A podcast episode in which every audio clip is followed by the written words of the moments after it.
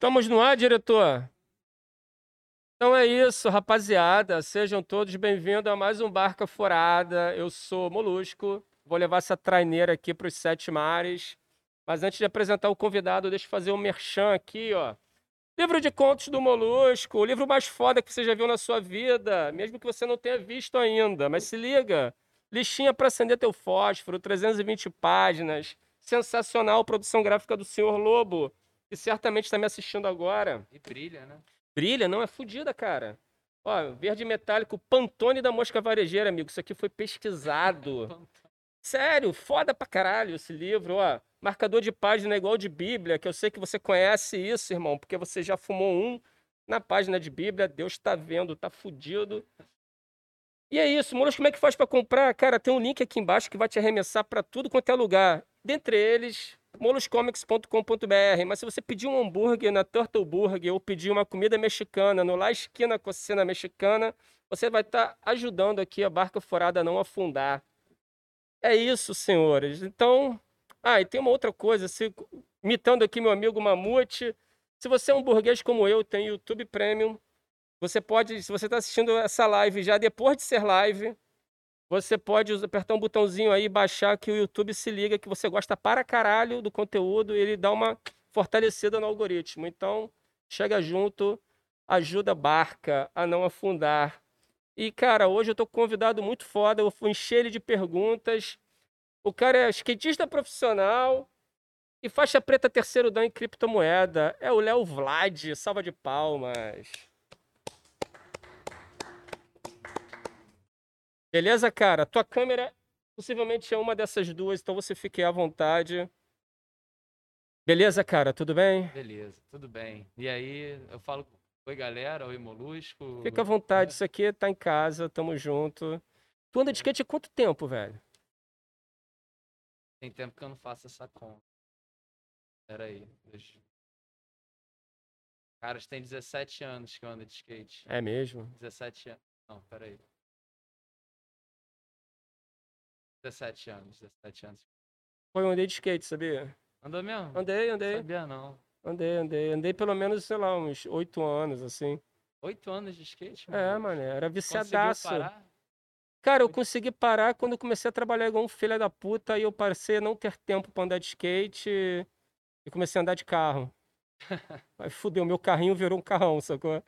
Mas, cara, fazia, tocava um óleo flip, maroto, óleo nata estava na moda, no comply, essas porra assim. Tive Rui Moleque. Era é, só da época do, só da época do shape do Tron, saca? Falou, mandou, mandou o código de quem andou mesmo. É. Shape do Tron, Rui Moleque. Tu lembra dessas paradas? Uhum. Então, sou dessa época aí. Pô, Conheci a galera do Vila da Penha, de Realengo, mó galerão assim que. Porra, carteirada. Fábio Tirado, Fabinho. Fabinho, Andou comigo, era brother, assim, de vizinho. Abraço pro Tirado. É, não, do caralho. E aí, mano, de repente, skatista profissional, você? É, já há um tempo já que me relaciono de forma profissional com a Redley, com outras marcas ali, o que é uma coisa bem... Na verdade, skate profissional, ele Fala é bem... no teu mic, queridão. Opa, opa, aqui. Ai, caralho. Skatista profissional é... é... O skate profissional é uma parada muito múltipla, né? E muito ela é uma coisa nos Estados Unidos, é uma coisa na, na Europa, é uma coisa aqui no Brasil. Tem gente que é profissional é, porque corre campeonato, se profissionalizou do CBSK. Tem gente que se relaciona de forma profissional, né? É, e como eu até te falei ali nos bastidores, ali você perguntou, é, com a Headley, eu já estou há mais de 10 anos lá, andando de skate com um contrato e né, tendo uma relação. Vamos lançar esse tênis aqui. Cadê? Mostra aí, mostra aí. É um pouco spoiler. É um tênisinho do Vlad, Vlad Rodrigues, né? Que é Porra, que maneiro, hein? Mistura do, aí, do alter ego. Aí, Redley, meu número é 41. quais, quais cores que tem? Vai ter essa e já dei muito spoiler. Não, vai ter outras cores, vai não, ter outras, outras cores, cores. Não, beleza, gostei Isso aqui é protótipo ainda, vai ter a versão ah, final. A versão final anda de skate sozinho, você pode até voltar. Ah, é? É, é igual aquele filme do Michael Jordan lá. e vem cá, como é que, antes da gente entrar no mundo da cripto, como é que você tá vendo aí, de repente, skate nas Olimpíadas? Ao mesmo tempo, tem uma galera que fica assim, pô, mas skate é uma parada tão de rua, uma cultura tão mais marginal e tal, não sei o quê. Não, e yeah, é, yeah. é. Eu, porra, eu, eu no início eu fiquei até. Cara, Eu, na verdade, eu tenho vários pontos, vários argumentos. Estou sempre, tipo, no meio dessa discussão ali, falando sobre skate olímpico.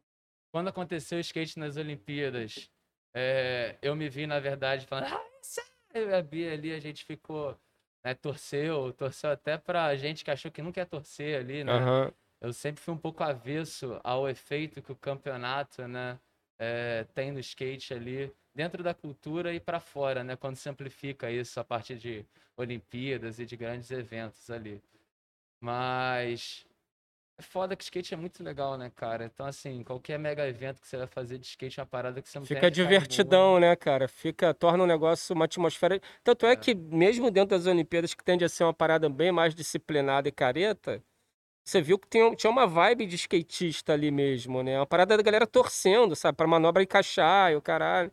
É, não, teve, teve até a polêmica do cara lá falando, errou! E geral falou, pô, o cara tá torcendo pra errar, porque ninguém Uhum. tava torcendo pra ninguém errar, né? É diferente dos outros esportes, né? Que tu fica.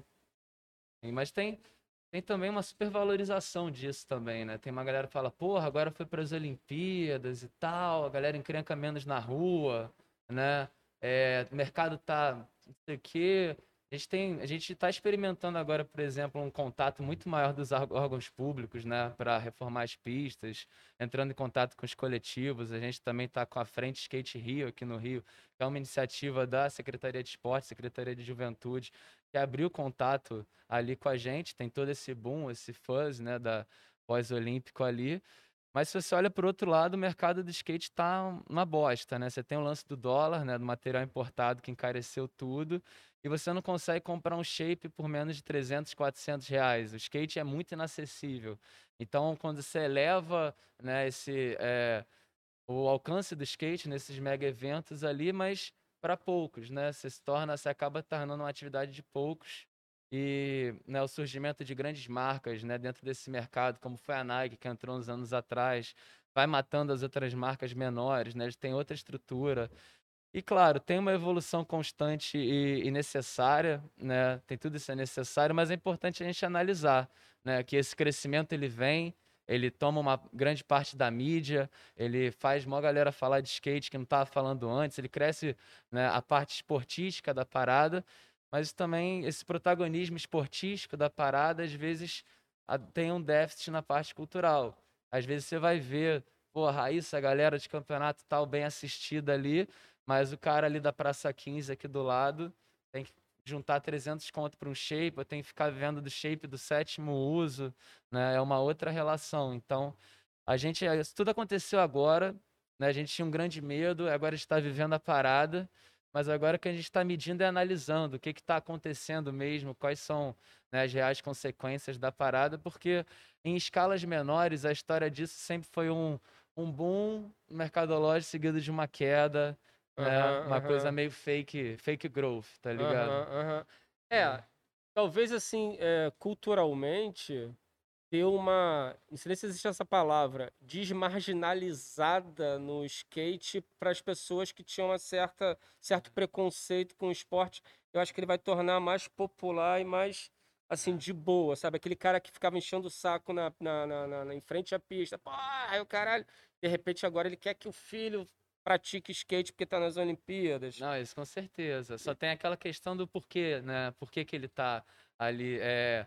Ah, De repente, vir- de repente virou, de repente virou um esporte, né? Porque até então, pra galera, pra essa galera, não era um esporte. É, não, não era. E agora, tipo, tem um reconhecimento geral, tem aquela emoção, carregou medalha, principalmente aqui né, no Brasil também teve aquela, uma emoção bem forte ali.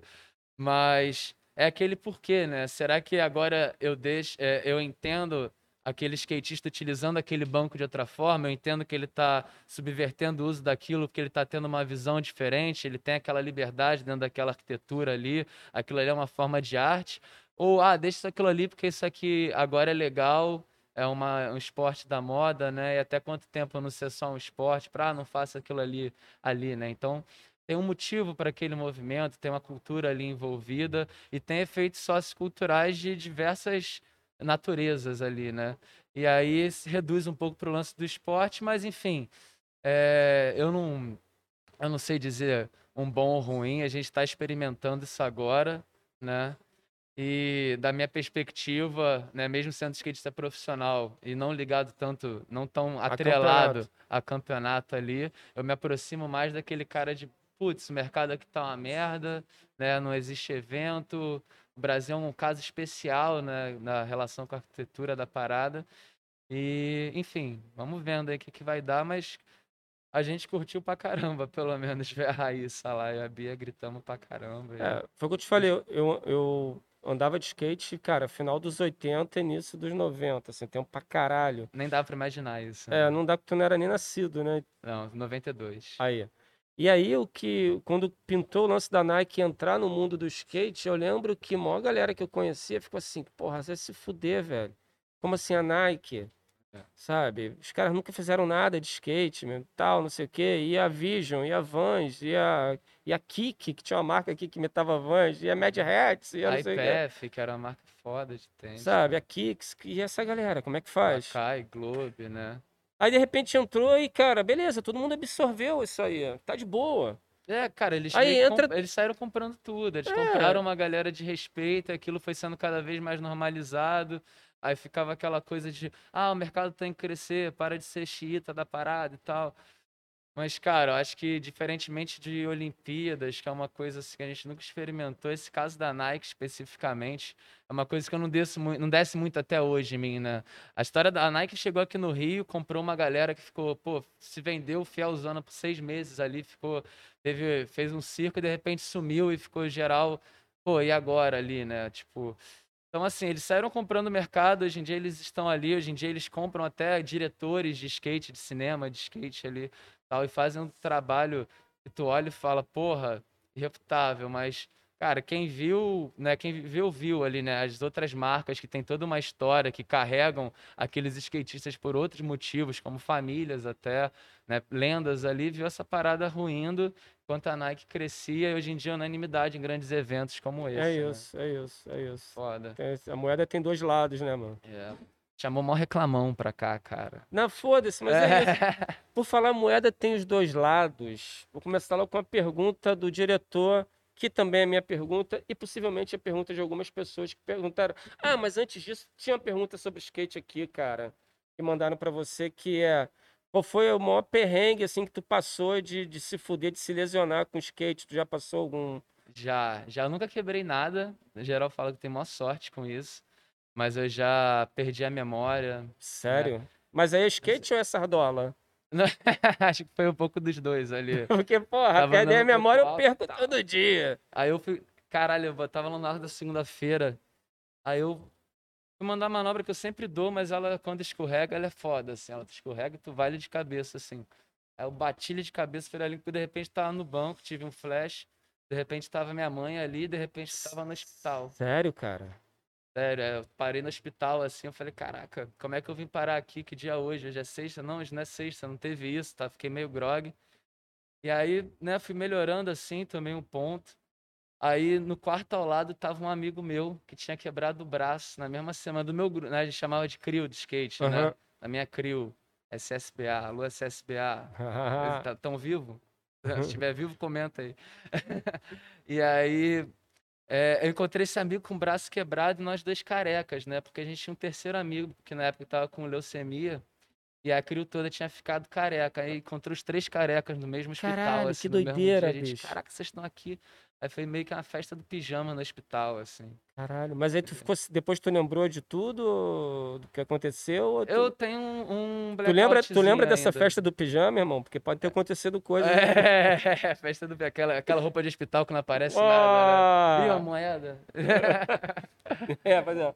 Teve uma outra vez bizarra também no largo da segunda-feira. E era véspera de Natal, tava indo para a ceia de Natal da Praça 15, que os skatistas organizam, né? E aí eu tava passando pelo largo da segunda-feira e eu mandei um 50 no banco, deslizei com o truck assim, ó. tsh. Passei, o policial me parou e falou: Você não pode andar aí não. Eu falei: Pô, anda aqui todo dia e tal, não sei o que. Ele falou: Não, mas você não pode, no meu turno não vai andar. Aí eu, novão na época, né? Falei: É, tá bom, quando acabar seu turno eu ando. Falei à toa, porque eu tava indo pra Praça 15. né, tipo, eu só não queria, sei lá. Tá, mas é uma resposta bem É. honesta, né, cara? É, eu só falei ali, tá, você, você não pode. Você falou: Ah, no meu turno eu não ando, eu ando no, depois No do seu próximo turno. turno. Aí ele me deu voz de prisão. Falou, o que? Não sei o que, senta aí e tal, me revistou. Aí ele não achou nada. Aí ele. Né, aí me botou sentado no banco, aí foi ligar pra viatura. Aí eu falei, caralho, não, não vou. Tava indo pro dia mó tranquilo, tava planejado. Aí eu tentei fugir de skate. Comecei a remar, remar. Eu tava com um truck novo que o Fred me deu. Obrigado, Fred. Salvou, hein, Fred? E aí, só que o truck, na real, não tava acostumado, porque tava mal regulado. Eu tava começando a remar, o skate tava indo pra um lado, eu tava indo pro outro. E aí o cara veio atrás de mim, eu falei, caralho, eu tô indo mais lerdo do skate que tava indo correndo. Aí eu, vum, joguei o skate pra trás, ele foi igual o guarda-bela, assim, ó, Sério, cara? Deslizou igual um desenho animado. Ficou putaço, fiquei dando zigue-zague em carro tentando fugir, mas ao mesmo tempo eu falei, caralho, eu quero fugir, mas eu queria recuperar o skate antes de fugir. Aí tal, aí ele começou a gritar, pega ladrão. Filha da puta? Pega ladrão, pega ladrão. Cara, daqui a pouco, o cara veio tipo uma galera assim, ó, mano, veio um cara muito rápido, assim, o Zion Bolt, Sério? correndo atrás de mim. E a minha, minha coxa queimando, assim, eu, tipo, caralho, tipo, skate é foda, tu faz um exercício que ele vai e para, mas aí teve uma hora que contínua, assim, minha coxa ardendo, e o cara lá pega, e o pega ladrão foi assim, começou aqui, pega ladrão, aí o cara no bar, pega ladrão, esse cara do bar já não gostava da gente, skate lá. Que puta. Aí pega, aí foi indo assim, eu chegando perto da São Francisco Xavier, o cara me deu uma banda, caí de cara na pedra portuguesa, assim. Aí veio o policial, aí ele me botou, tem a cicatriz aqui, por... Ele botou algema de tudo que é jeito, assim, tal. Caralho, que merda, Vlad. Eu já era da Redley, né? Aí eu, tipo, co- aí, tipo, entrou o cara na viatura. Outro dia eu tinha vendido uma Kenner pra ele. eu falei, qual é, cara? Pô, Te vendi um chinelo, eu vendi o chinelo aquele dia, cara. Me deixei matar, não sei o quê. E aí os caras me levaram, me trataram uma bosta na delegacia lá. Mas aí eu me fudi todo, que eu me bati aqui. Perdi o skate, foi atropelado. Mas deu tempo de pegar É. a ceia de Natal? Cara, cheguei lá, aí contei a história, aí a galera na 15 e tal, tipo, né, ouviu a história, e me me deu churrasco na ceia, churrasco na ceia. E aí ficou tudo bem, assim. Teve outras histórias que eu me fudi pra caralho, mas eu não lembro tanto, assim. Caralho, eu, eu lembro, que- eu lembro do dia que te conheci, cara. Que tu Hum. tava vestido de rachixe, sei lá, de. Não é? melhor, melhor história que a gente conhecia, né? Não é? Você tava de juiz, eu tava, Eu tava de... de juiz, mano. Pode É. crer, tu tava de rachixe. É, a gente falou, vamos pro Pote em Rio, tal, não sei o quê. O... Ah, vamos lá, não sei o quê. Aí Até ficou uma parada, porra, mas é uma marca de seda, a gente era de outra marca de seda. Falar, ah, Aham. vamos, foda-se. não sei. Então demorou, então para não, vamos usar essas roupas aqui. Aí eu tinha os kentais, né? Kentai é aquela roupa que veste tudo, vai, faz chroma key man, que deixa homem aham, invisível. aham. Aí foi meu amigo canadense, o Phil. Beijo, Phil. Ele foi com a verde e eu tava de preto. A gente tomou uma parada que a gente comprou no Serra, na, na Chapada. Na Chapada. Aham, Foi- né? Eu nunca, sempre confundo as chapadas. Chapada dos Veadeiros. É. Que era São Pedro. Porra, é essa? É tipo um cactozinho, assim. Ah, é? Primo do peiote ali. Tem um pouquinho aqui, ó. Pega aqui. Ah, moleque. Ah, valeu. E aí, e aí a gente pá, tomou aquela parada e falou, porra, você é o skunk, eu sou o rachixe, demorou. E aí tu tava de juiz, né? E rolou um best trick lá, a gente já tava, tipo, doido, dando rolê no evento. E aí na última manobra lá, eu acertei a parada meio cego ali. E aí, não sei se tu votou em mim lá, mas dos juízes lá, deve ter votado no outro. Botei, não, sabe? botei em tu, botei em tu. Foi um baixo trick, pô. Foi Olhou com uma cara de que votou no Botei, outro. botei em ali. tu, botei em tu. aí, porra, aí foi isso, né? Aí eu tive uma desculpa pra falar contigo depois. Qual é? Lembra do Homem Rachixe? Maneiro, É, irado, tem- irado. Foi maneiro aquele evento, né, cara? O melhor vídeo desse dia é a tua cobertura lá, que tem a, na hora lá, que eu até peguei o, o Robrinho screenshot lá do teu vídeo. É, pra quem não assistiu lá no canal do Mundo Molusco, tem o Pote em Rio 2019. Muito bom evento, cara. Pô, foi um baita dia irado. É, que tenham, que venham mais Pote em Rio aí, né, bicho? A gente precisa disso, né? Pô, é, foi um, um encontro bom, né? Eu tô tendo os primeiros reencontros agora aqui, né? É, na pandemia tu ficou isoladaço ou, ou ligou foda-se? É, tô com zero social skills, assim, de... Andei pouco de skate também, né? Apesar de, né? É...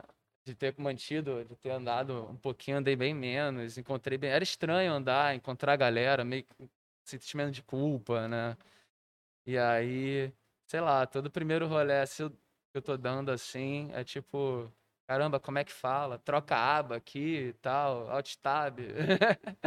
Pode crer. Tô perdidaço, assim, né?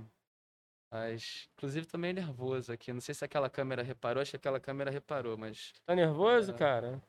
Um pouquinho. Quer uma cerveja, uma sardola? Eu não, be- eu não sou muito de beber, não. Eu bebo. É, sou. Quer uma água, uma eu sardola? gosto mais de cactos da Chapada ali, mas. Quer um cacto?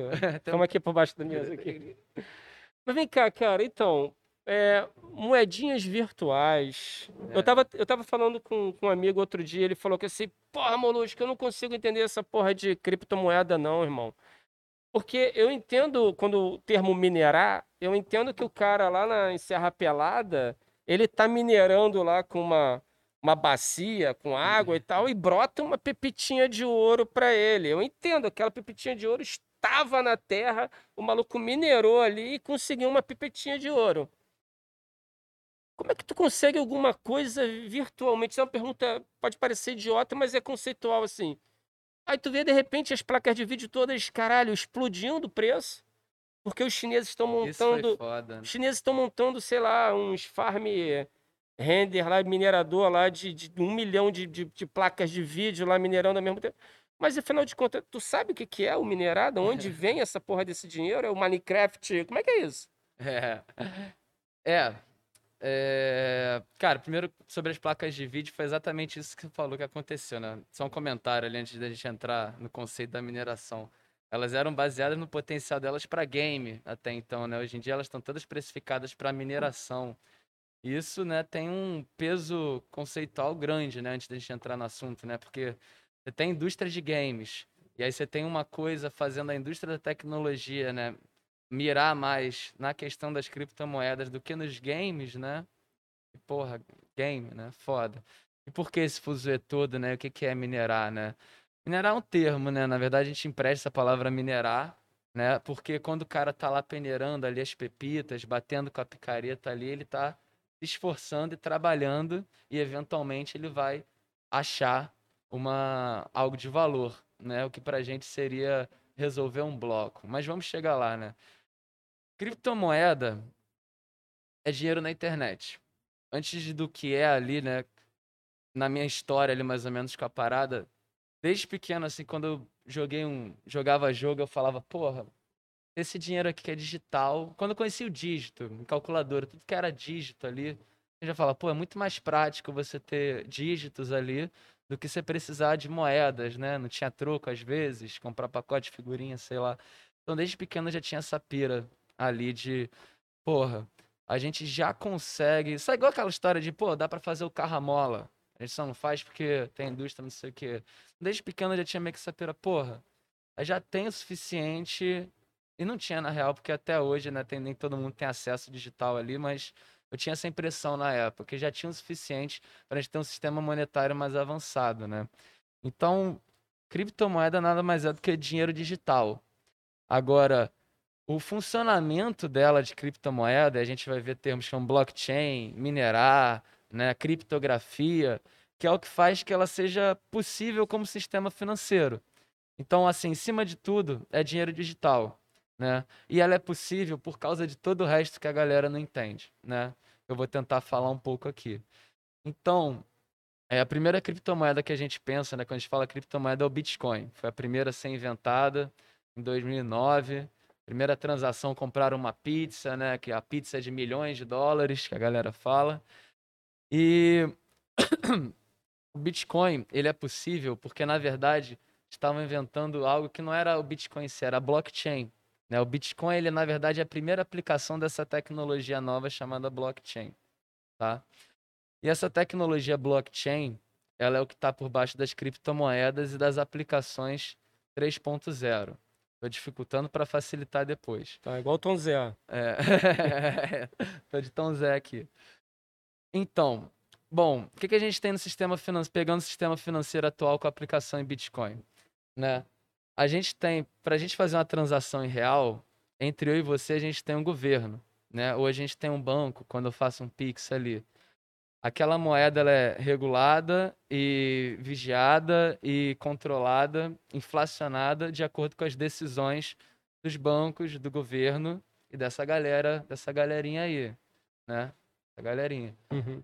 E é, a blockchain ela permite que a gente faça uma transação entre eu e você diretamente sem uma terceira parte. Mas uma transação entre eu e você, ela tem que ter alguma, algum tipo de mediação para que eu não fraude você ou você não me fraude. E em vez dessa verificação ser feita por uma terceira parte, ela é feita por, por um sistema de mineradores, ou seja, por computadores da rede que executam essa tarefa de verificar essa transação, né, né, com poder de computação, né, daí as placas de vídeo, é, e de maneira anônima. Né, eles, eles descriptografam a informação que a gente enviou para eles e recriptografam, recriptografam, grafam, né, para adicionar de volta nessa corrente de blocos de informação, nessa blockchain. Então, revisando ali, sistema financeiro atual tem a terceira parte. A nossa informação ela tem que passar por essa terceira parte para a gente poder executar uma transação.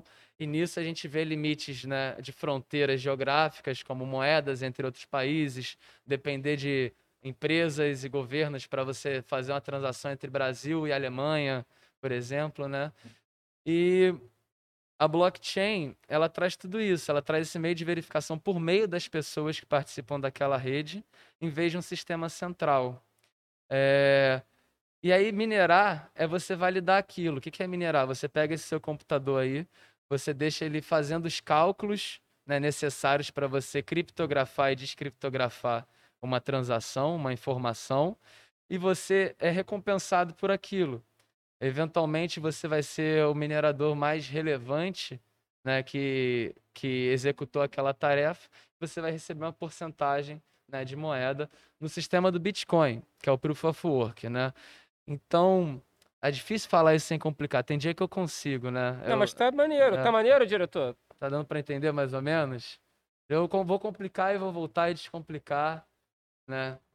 Mas, basicamente, o que a gente tem que entender é que a internet, é, isso não é só no dinheiro, não é só no Bitcoin. A gente, se a gente olhar a internet, a internet como um todo, para você streamar esse vídeo, a gente está utilizando o servidor do YouTube. Aquele servidor ele pega aquelas informações, ele decide o que vai fazer com aquelas informações, regionaliza, manda para onde ele quer, monetiza como ele quer, faz os tratos deles com corporações que fazem os advertising daquilo, e aí ele distribui, né? Isso é você passando uma informação, isso é a web 2.0. Através de uma blockchain, você consegue, através de um sistema P2P, tipo torrent, né, que a gente já usou para baixar filme, você consegue passar aquela informação, só que ao invés de utilizar o poder de um servidor, você utiliza a vaquinha dos usuários da rede como um servidor só. Então, minerar é uma. É fazer parte dessa vaquinha. É fazer parte dessa vaquinha de força, né? É fazer parte dessa a vaquinha, a galera pode, parece que tem que dar dinheiro, né? É parte dessa, dessa união. É como se todo mundo estivesse empurrando algo ao mesmo tempo, né? Uhum. É, procurando aquilo ali ao mesmo tempo, aquela informação. Porque para descriptografar aquilo, você precisa calcular e fazer testes. Então, é mais gente procurando aquela informação para achar e depois que validar aquilo, guardar aquilo de novo, né? E aí nem toda moeda você minera, né? Por isso até que eu fui por exemplo da internet. A gente conhece a internet como eu, servidor, você, né? Você, é, filme, Netflix, eu ali, né? E a blockchain nada mais é do que um jeito de você organizar a informação. Em vez de você fazer esse caminho linear, você faz esse caminho distribuído. Então você vai ter muitas pessoas contribuindo para a segurança daquela rede, para a validade daquela rede e você vai ter tudo isso no sistema né, digital é, empoderado por essas pessoas, empoderando aquelas pessoas que normalmente vão ser decisoras daquela rede. Então, se alguma dessas tecnologias, como o Bitcoin, né, resolver, é, quiser fazer uma mudança, vai fazer de acordo com o consenso daquela rede. Então, isso que a gente chama de descentralizar. O, as criptomoedas, elas descentralizam a economia assim como a blockchain ela descentraliza a internet, né? Eu nunca sei mais quando tá ficando complicado ou não, porque eu também já vou me perdendo, mas. Cara, tá ficando complicado pra caralho. Mas, mas ao mesmo tempo tá dando pra entender um pouco. Porque É. eu não sei, esse, é- é- a dificuldade é, é- é mega assim. Eu fiz alguma pergunta, né? Quer dizer, pedi que perguntassem coisas pra você e tal. É. E aí tem pergunta do tipo. Respondendo o básico Bitcoin, o, Bit- o que é Bitcoin? Né? O Bitcoin é- foi a primeira criptomoeda inventada, foi o primeiro experimento financeiro com a tecnologia blockchain, que é uma espécie de torrent criptografado, onde a validação de dados é feita por várias pessoas ao invés de uma empresa ou uma corporação. Internet under, galera. Aí tem a pergunta aqui, ó, do Pablo, Ale- eh, Pablo Alexandre 31. É, como você vê a adesão das pessoas eh, no mercado das cripto em ativo do NTFS? E a- NTFS ou NFT que é, deve ser NFT, que deve bater, digitou errado. Tem os dois. Ah, tem os dois? Então fudeu. É, a longo prazo, será viável? Talvez ele esteja falando da NFT. hein? Então, NFT eu tenho uma curiosidade, cara. Eu tenho curiosidade com NFT, assim. É... O que você acha disso? Deu um boom, né? É. O negócio começou e de repente estava todo mundo já, já tinha pipocando especialista em NFT. O que é um NFT para começar? É uma excelente segunda pergunta, porque a NFT acho que foi a segunda grande, em, em- em grande escala, aplicação da tecnologia de blockchain, né? É, porque a NFT, ela é arte digital, e aí você precisa validar aquela arte digital. E é um problema que existe na arte ali, né? Você precisa validar aquela arte. O que que valida? É assinatura? É um consenso? É que fez a- a- aquela pessoa fez né, realmente aquilo? Aquela arte ela já foi retocada mil vezes. Então, na verdade, o preço, o mercado da arte, ele é um grande consenso. Né? As pessoas decidem que aquilo vale aquilo, né? E a NFT, dentro da arte digital, através da tecnologia da blockchain também, e, do, e dos smart contracts, dos contratos inteligentes, das regras e propriedades que você pode atribuir àquela arte, ele renova um pouco essa questão e traz algumas outras propriedades. Então, é, por exemplo, a, a arte digital da NF NFT é uma coisa que você pode programar para que toda venda é, o artista original também ganhe uma porcentagem. Né? Então, se você pô, foi lá, vendeu a Mona Lisa, a Mona Lisa foi vendida de novo. Não vão, o Leonardo da Vinci não vai ganhar a porcentagem daquilo, provavelmente, né? Aquela posse vai mudando, né? E, a é, e justamente essa questão de posse, que a, que o, a NFT, ao ser criada, né?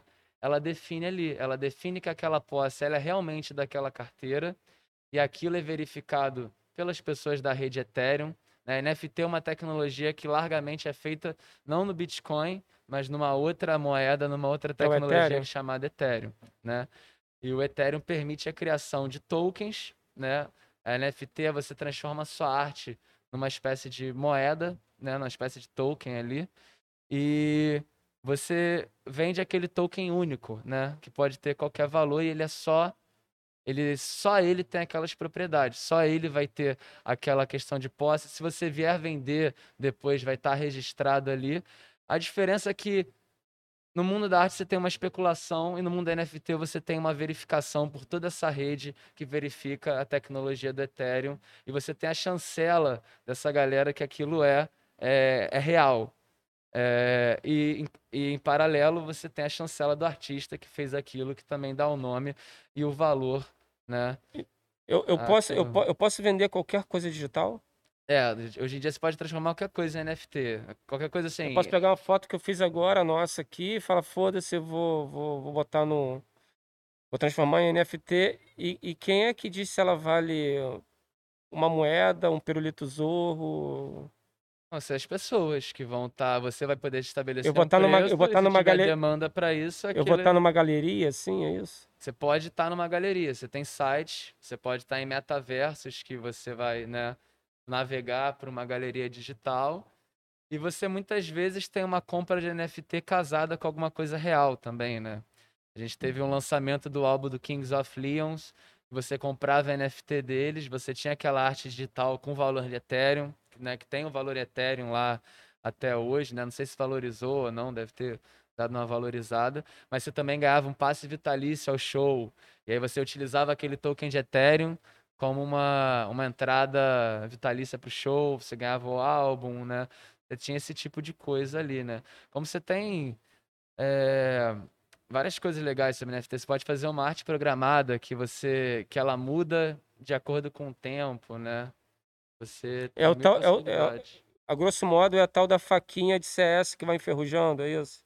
Mais ou menos, a faquinha de CS que está enferrujando, cara, alguém foi lá e fez e pode alterar a qualquer momento e tirar sua posse, e aquilo lá não pode ser guardado numa, numa carteira ali. Ele tem um pouco desse mundo. Na real, é igual quando eu olhava no videogame e falava, puta, dinheiro digital. Isso aí não tem porque não existir, e isso vai existir em algum momento. É igual quando a gente vê que tem um mercado de faquinha do CS, de AK rosa do, do Call of Duty ali Aquilo ali já é um mercado bilionário que está acontecendo de uma maneira até muito mais selvagem e mais e menos pensada do que esse mercado de NFT que muitas vezes a galera se pergunta: "Porra, mas vou comprar uma foto digital ali, né? Tipo, qual o valor palpável daquilo, né? E na verdade a galera faz a NFT representar muitas coisas com as possibilidades que ela traz ali dentro da, da tecnologia dela. Inclusive, eu não sei o que, que ele fez, mas hoje saiu a notícia que o Quentin Tarantino pegou umas cenas que não foram cenas extras do Pulp Fiction e vai estar tá lançando como NFT aí, para quem quiser comprar as cenas e dizer que tem a posse daquelas cenas da NFT ali. Mas aí a pessoa com a posse daquelas cenas ali do Tarantino deixa de ser do Tarantino, passa a ser da pessoa. E aí o que acontece? Depende do que o Tarantino foi lá, imagina o Tarantino lá, né? Depende do que, que o Tarantino imagino que definiu ali, né? Ah, sei lá, né? O cara é brabo. Não, porque de repente é, de repente é só a cena digital. O rolo de película talvez ainda seja dele. É. Né? Então, assim, o digital passou a ter um valor, aí alguém vem e compra. E aí o que acontece? Ele passa a ter direitos sobre aquela imagem? É, essa é uma pergunta, assim. Se alguém usar aquela cena em algum outro lugar, é, é também que tá roubando de mim? Se eu comprei? É, aí acho que vai definido, ele vai depender do contrato que ele que tem um contrato. Quando você compra NFT, ele define lá um contrato. Ele pode lá simplificar e botar um texto, você pode ir lá e olhar o código do contrato, e naquele código vai ditar o comportamento do que você está adquirindo ali, né? E aí muita gente acha também, pô, gostei dessa imagem. Não, tem uma parada por trás ali. Mas um jeito bom de pensar NFT, assim, cara, você tem token do Ethereum, que é uma parada bizarra ali. E aí você vai juntar o token do Ethereum com uma cena do Quentin Tarantino. Você achar que aquilo não vai ter valor, tá ligado? O bagulho é tipo o Darth Vader montado no Charizard, tá ligado? Uhum. Se você. Aquilo ele vai ter um valor de algum jeito, né? Resta entender, realmente. E o entendimento é a partir dessas coisas. É o reconhecimento daquela posse é verificado por uma rede de, de pessoas né, que participam da, da rede Ethereum ali. É, aquele token ele é, é, um modelo de mercado que para o artista ele é mais saudável, né? Se você você pode vender a tua peça física também, mas por que não atrelar a peça física a um token da rede Ethereum e passar aquela posse junto? Porque você pode atrelar mais coisas naquilo ali, né? Você pode inclusive estar tá se resguardando na venda daquilo, porque o token pode prever um retorno para você, então é mais justo. Tem mil outras aplicações e outras motivos do porque NFT pode ser foda. Mas NFT também pode ser um esquema. Você pode comprar um NFT que não vale porra nenhuma, que não tem nome, que não tem. Às vezes a NFT ela ganha valor porque ela tem a comunidade atrelada àquilo ali. A gente viu recentemente é, a galera do Digital Dubs, né? Fazendo um projeto irado chamado Criptorastas, né? Onde eles geram com um algoritmo, eles geram tipo aspectos é, dos Rastafaris que eles imaginam ali. E o algoritmo vai gerando vários tipos de personagens diferentes. Então, uma coisa jogada ao acaso. E aí, cada personagem dos criptorastas deles tem propriedades, tem uma história, podem ser utilizados como a entrada dos shows futuros, né?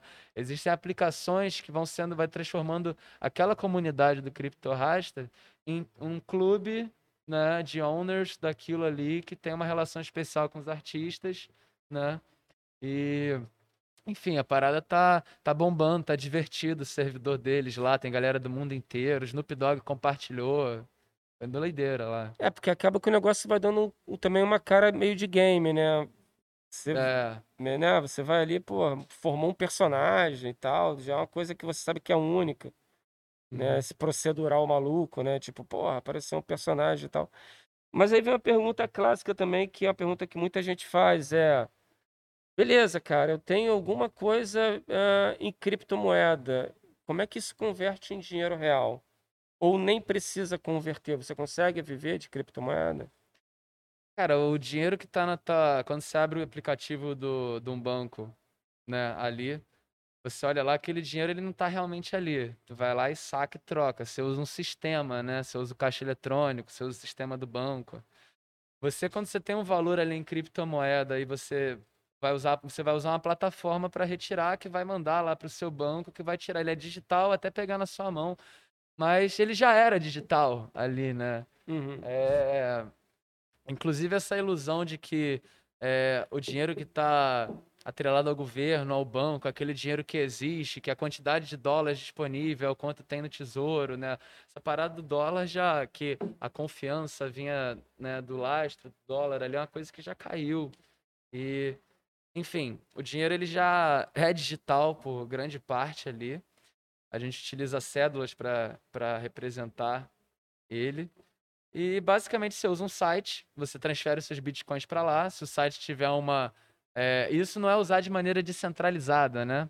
Você tem maneiras de lidar com criptomoeda. Então, assim, você fala, porra, quero. Não quero, eu quero fazer as coisas privadas, quero fazer P2P, eu não quero participar do sistema. Você vai ter um pouco mais de dificuldade. Você vai pegar, ter o seu Bitcoin, vai encontrar alguém na internet, vai encontrar alguém, vai vender, vai comprar coisas com o Bitcoin diretamente, ou vai Direto com a pessoa. direto com a pessoa P2P. E aí, se você quiser a maneira mais fácil, você vai recorrer a um sistema, uma corretora ali, né? Que vai estar trocando aquilo por real e depositando no banco, e ela vai ficar com umas taxas e com as informações que você trocou aquilo. Na verdade, hora, ela né? tá comprando a tua moeda. Não, você, ela bota pessoas. Ela Ah, ela pessoas. conecta essas pessoas e tá ganhando uma comissão. Ela, exatamente, ela conecta e ganha uma comissão. Caralho, que foda. E de repente, ah, o Vlad vira o representante no Brasil da Odyssey. É, É. isso, né, cara? Tu é o representante aqui no Brasil da Odyssey, que é uma plataforma que é tipo o YouTube, que o fato simplesmente de você consumir o conteúdo já te dá retorno em criptomoeda. Você não precisa nem estar colocando conteúdo, só em consumir ali. É uma plataforma gamificada, né? Isso. Fala um pouco do Odyssey que eu achei muito foda. Quando você falou do Odyssey pra mim a primeira vez, é... Molusco migra teu conteúdo pro, pro Odyssey. Eu migrei ali na hora, né? E na época o Odyssey estava até dando uma, um, umas, uma grana para pegar essas pessoas, né? De outro, do, do YouTube e tal, e levar para lá. Cara, eu lembro que muito pouco tempo eu tava me dando muito mais retorno do que o YouTube. Só nessa brincadeira. E se você jogar o game ali de fazer as funções de, porra, assistir tantos vídeos por dia, dar os likes e tal, porque é uma plataforma gamificada, né? Uhum. Aquilo ali acelera também e aumenta os teus ganhos. Né? Mas fala um pouco da Odyssey, que eu acho que a galera não conhece e eu acho uma plataforma muito foda.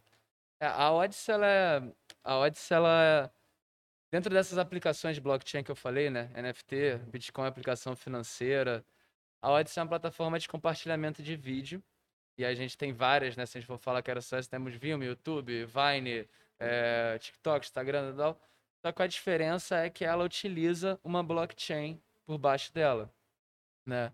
Então você, quando publica um vídeo, quando assiste o vídeo, você está requisitando e enviando informações para uma blockchain, o que faz que ela funcione de uma forma diferente. Então, em resumo, assim, a Odyssey é a maior plataforma de vídeos né, do mundo que funciona por blockchain, né, maior número de usuários ali. E ela, por funcionar em blockchain, a gente tem o nosso token próprio, que é a Library Credits ali.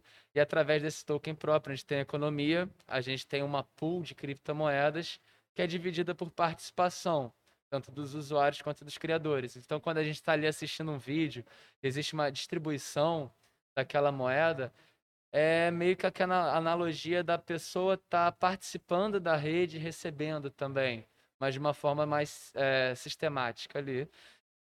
E que geralmente é decidida, né, no caso da Library, que é a blockchain que roda por baixo da Odyssey, é decidida é, tanto a parte de developing ou essa parte de distribuição pelos próprios membros da rede ali, né? E aí tem estágios também, tem toda uma ligação.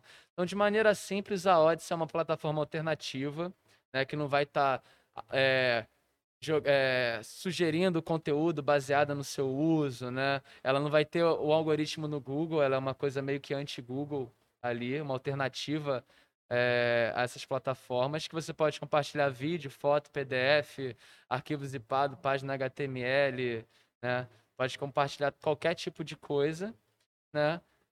E ela funciona de uma forma que é uma rede social é, mais descentralizada, mais, é, mais calma, mais você não tem uma, um ritmo corporativo ali rolando de advertising. A gente está colocando advertising agora para os criadores que quiserem adicionar renda através de advertising ali. Então, para começar, ela nunca teve essa monetização baseada em propaganda, né? Então, o que é possível também por causa desse sistema de distribuição de tokens e esforço que a tecnologia da Library por baixo fornece. Né? Então é onde, é onde essa conversa toda se conecta ali, né? O Bitcoin ele foi uma aplicação financeira, né? NFT é uma aplicação para arte, e você vê agora várias mídias sociais tokenizadas que têm um funcionamento descentralizado, né, que tem economias retroativas. Que não dependem só da publicidade. Que não dependem só da publicidade, que não vai ser de algo para poucos ali. Você que tem é, uma comunidade ali de skate próxima a você, o conteúdo vai ser entregue para seus né, seguidores ali, tá definido no algoritmo, só muda se geral decidir. E é, você, tem, você já tem o suficiente ali para você ter o seu retorno ou a sua convivência social na mídia ali entre os seus amigos ali. Tem diversas diferenças que você pode fazer um paralelo entre as redes normais e a Odyssey na hora de definir o que é a Odyssey, né? Mas basicamente ela é rede social de compartilhamento de vídeos tokenizada e com seu token próprio. Né? Pô, foda, foda. E ela não é tão assim. É... A plataforma não marca tanto em cima com relação a essas coisas de, de, do conteúdo em si, né? É. Na verdade, a Odyssey, ela. Volta e meia, a galera lá dentro fala que a gente, a gente tenta ser o que o YouTube já foi um dia. Pois é, né? é, lá, lá atrás, né? Que é. não estava tão preocupado em estar tá monitorando o conteúdo, né? As coisas de direitos autorais, pá, não sei o quê, música, não sei o quê. A Odyssey ela te dá uma liberdade maior, né? Porque você está trafegando é, conteúdo teu e. É, e na verdade é uma liberdade, a liberdade é até polêmica, né? Porque você tem é, camadas de liberdade ali. Então você vai ter mais liberdade para postar na Odyssey, até porque a gente não tem robôs ali monitorando o que você está falando, fazendo, porque isso não vai ser interessante para interesses corporativos ou naquela determinada região, né? Porque no, canais canábicos né, no YouTube no Brasil. Estão se fudendo muito com o algoritmo. Eu vi que o Não can... podem por causa da lei do Brasil. Né? Então você tem todo uma, um interesse uhum. que vai guiar o que você pode ou não pode fazer. É, eu vi que o canal do 2 está lá. É. Né? Tem, o, tem a galera do skate, tem a, a Bolovo, tem a galera já grande aqui que, que, que meio que sacode o YouTube já tá lá no Odyssey fazendo, né? É, tem uma galera legal chegando, que já chegava desde antes que eu não, eu não comecei a trabalhar na Odyssey do nada, né? A Odyssey, na verdade, ela é um produto que vem é, de uma outra história, que é a história da criação desse protocolo, porque primeiro, assim, primeiro a gente fez essa comunidade de pessoas que se encontra na internet, né?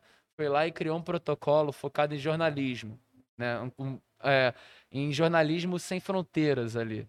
Então, se eu quiser utilizar, mandar uma informação de maneira anônima da Coreia, seguro, né, com segurança, eu poderia utilizar uma, pensar, posso utilizar uma blockchain para isso, porque aquela informação ela vai estar tá distribuída ao invés de um servidor rastreável, vai estar tá distribuída no computador das pessoas, criptografada e só vai poder ser hackeada se poder se é, só vai poder ser obtida se hackearem mais de 51% dos computadores das redes, dessa rede que assegura, dessa galera que assegura essa rede. Ou seja, quase impossível, né? Quase impossível. Então, é, lá atrás, essa comunidade de pessoas criou o protocolo Library, né? Que era uma, uma, forma de, ao invés de passar apenas dinheiro, que era o que o Bitcoin fazia, né? Apenas valores monetários, você passava, você utilizava um token para enviar informação. Isso era feito com foco jornalístico, para é, é um, um, um- algo anti-censura e imutável ali. Aquilo nunca ia ser perdido caso o servidor fosse destruído, porque estava em vários lugares. Então, Era uma coisa totalmente focada em assegurar a informação e Pô, ser uma coisa anti-censura. Bem foda. E aí, a partir dessa comunidade, um desses produtos é a Odyssey. Eu já, quando participava dessa comunidade, foi a época que eu te chamei, né? Eu falei, cara, tem um bagulho foda e tal. Eles estão fazendo esse essa parada atrativa para atrair gente para esse modelo, que é dar esses tokens ali para esses canais e tal. Mas era dentro dessa comunidade, dessa perspectiva da Library, né? Da Library Inc., da Library Foundation, né? Que é essa comunidade de pessoas ali. E aí criou esse produto Odyssey, eu já vinha chamando uma galera, né? Essa galera que você mencionou, falando, pô, tem essa parada aqui, é foda, tal, tal, tal. É, E não só, né, tem, tem a parte que é revolucionária e política da, da- do protocolo, mas você também tinha a monetização em criptomoeda, né? E você recebe a moeda num valor e outro dia ela tá em outro valor. Isso é muito maneiro, isso é, muito É. louco, né? E aí quando você entrou, ela tava 3 centavos de dólar, no final de... no- em fevereiro ela tava 40 centavos naquela época. é, é, deu um porradão. Ela deu um porradão aí, agora ela desceu de novo. Deu um aí porradão porque pegou carona na época lá do, do, do Musk, né? Que comprou, não foi? Mais ou menos? Ou não O- tem a ver? tá- O Musk ele ajudou a subir todas, inclusive deu uma empurradinha a mais no que a gente já estava subindo. Mas foi justamente o mercado da Coreia, que tem muita censura, quando ele entrou, né? Quando a Library chegou na Coreia Foi lá. mesmo, cara? É, eles abriu nas aí- exchanges da Coreia. que Porque aí o governo não, não conseguia monitorar como é que era. É- Virou tipo uma deep É. web, né? É, tem, tem uma ligação forte com isso, né? E até por isso o esforço da Odyssey é ser mais simples, ser mais user-friendly, até às vezes esconde um pouco o token da LBC, né? Tu tá ligando, mas até esconde, nem fala tanto sobre. Já a Library não. A Library é uma coisa mais é, ligada a isso. E, e aí, o, o governo da Coreia, da China, lá você proí- tem tudo proibido, tem que usar VPN. E o Library você usa no aplicativo no seu computador. Então você não precisa estar conectado em qualquer outro servidor. Você pode ligar o seu computador aos outros da rede e aí trocar aquelas informações e buscar através de um sistema, né, que é o sistema de nomes da library, que é você tem, você adquire uma URL nesse sistema. Então você tem um, um site já pronto. Todo post seu é meio que um site nessa, nesse tipo de internet ali. Enfim, aí tu pode mandar criptografado preso por, eh, por LBC, você pode mandar para qualquer lugar do mundo, você pode utilizar LBC para enviar 10 milhões né, em um segundo para outra pessoa ali, né? E aí na Coreia, por causa da censura, a galera tava usando muito, abriu nas exchanges da Coreia, o mercado fomentou pra caramba e foi parte do grande boom que você viu aí quando seus LBCs começaram a subir lá. Fiquei todo feliz, cara. Elon Musk fez mais descer quando ele começou a falar mal do Bitcoin do que ele fez subir, né? Dizem, dizem por aí nos servers do Discord que a equipe do Elon Musk vinha comprando sistematicamente quantidades Fez de descer pra Bitcoin. comprar, né? Filha da puta. É, e vice-versa também. Estava comprando para quando ele falasse ali. E aí ele falou, falou que ia aceitar Bitcoin para Tesla, né? Fez o carnaval do caralho. Dizem que ele dá uma brincadinha de fazer dinheiro no deboche ali. É, né? Ele sabe brincar, na verdade. Né? É, é grosseria. Deixa eu ler aqui, tem alguns comentários. Deixa eu botar o óculos, tá foda, velho. Inclusive, eu dou uma sugestão aí pros inventores e pros chineses da AliExpress. Porra, mete uma resistência aí pra usar óculos com máscara que é foda, mano. Imagina a resistênciazinha, dá um calor na lente, não deixa embaçar. Foda, agora. Vamos lá. Ah!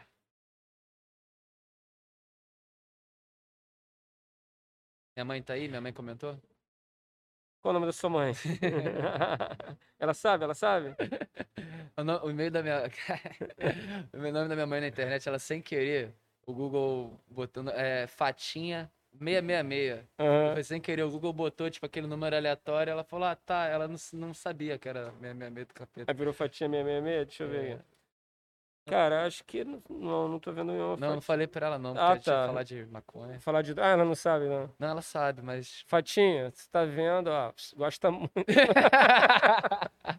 Tô zoando, Fatinha, né? Não. Olha só, o Josh ele perguntou assim: no geral, hoje, qual é a taxa mais ou menos cobrada para você usar uma exchange?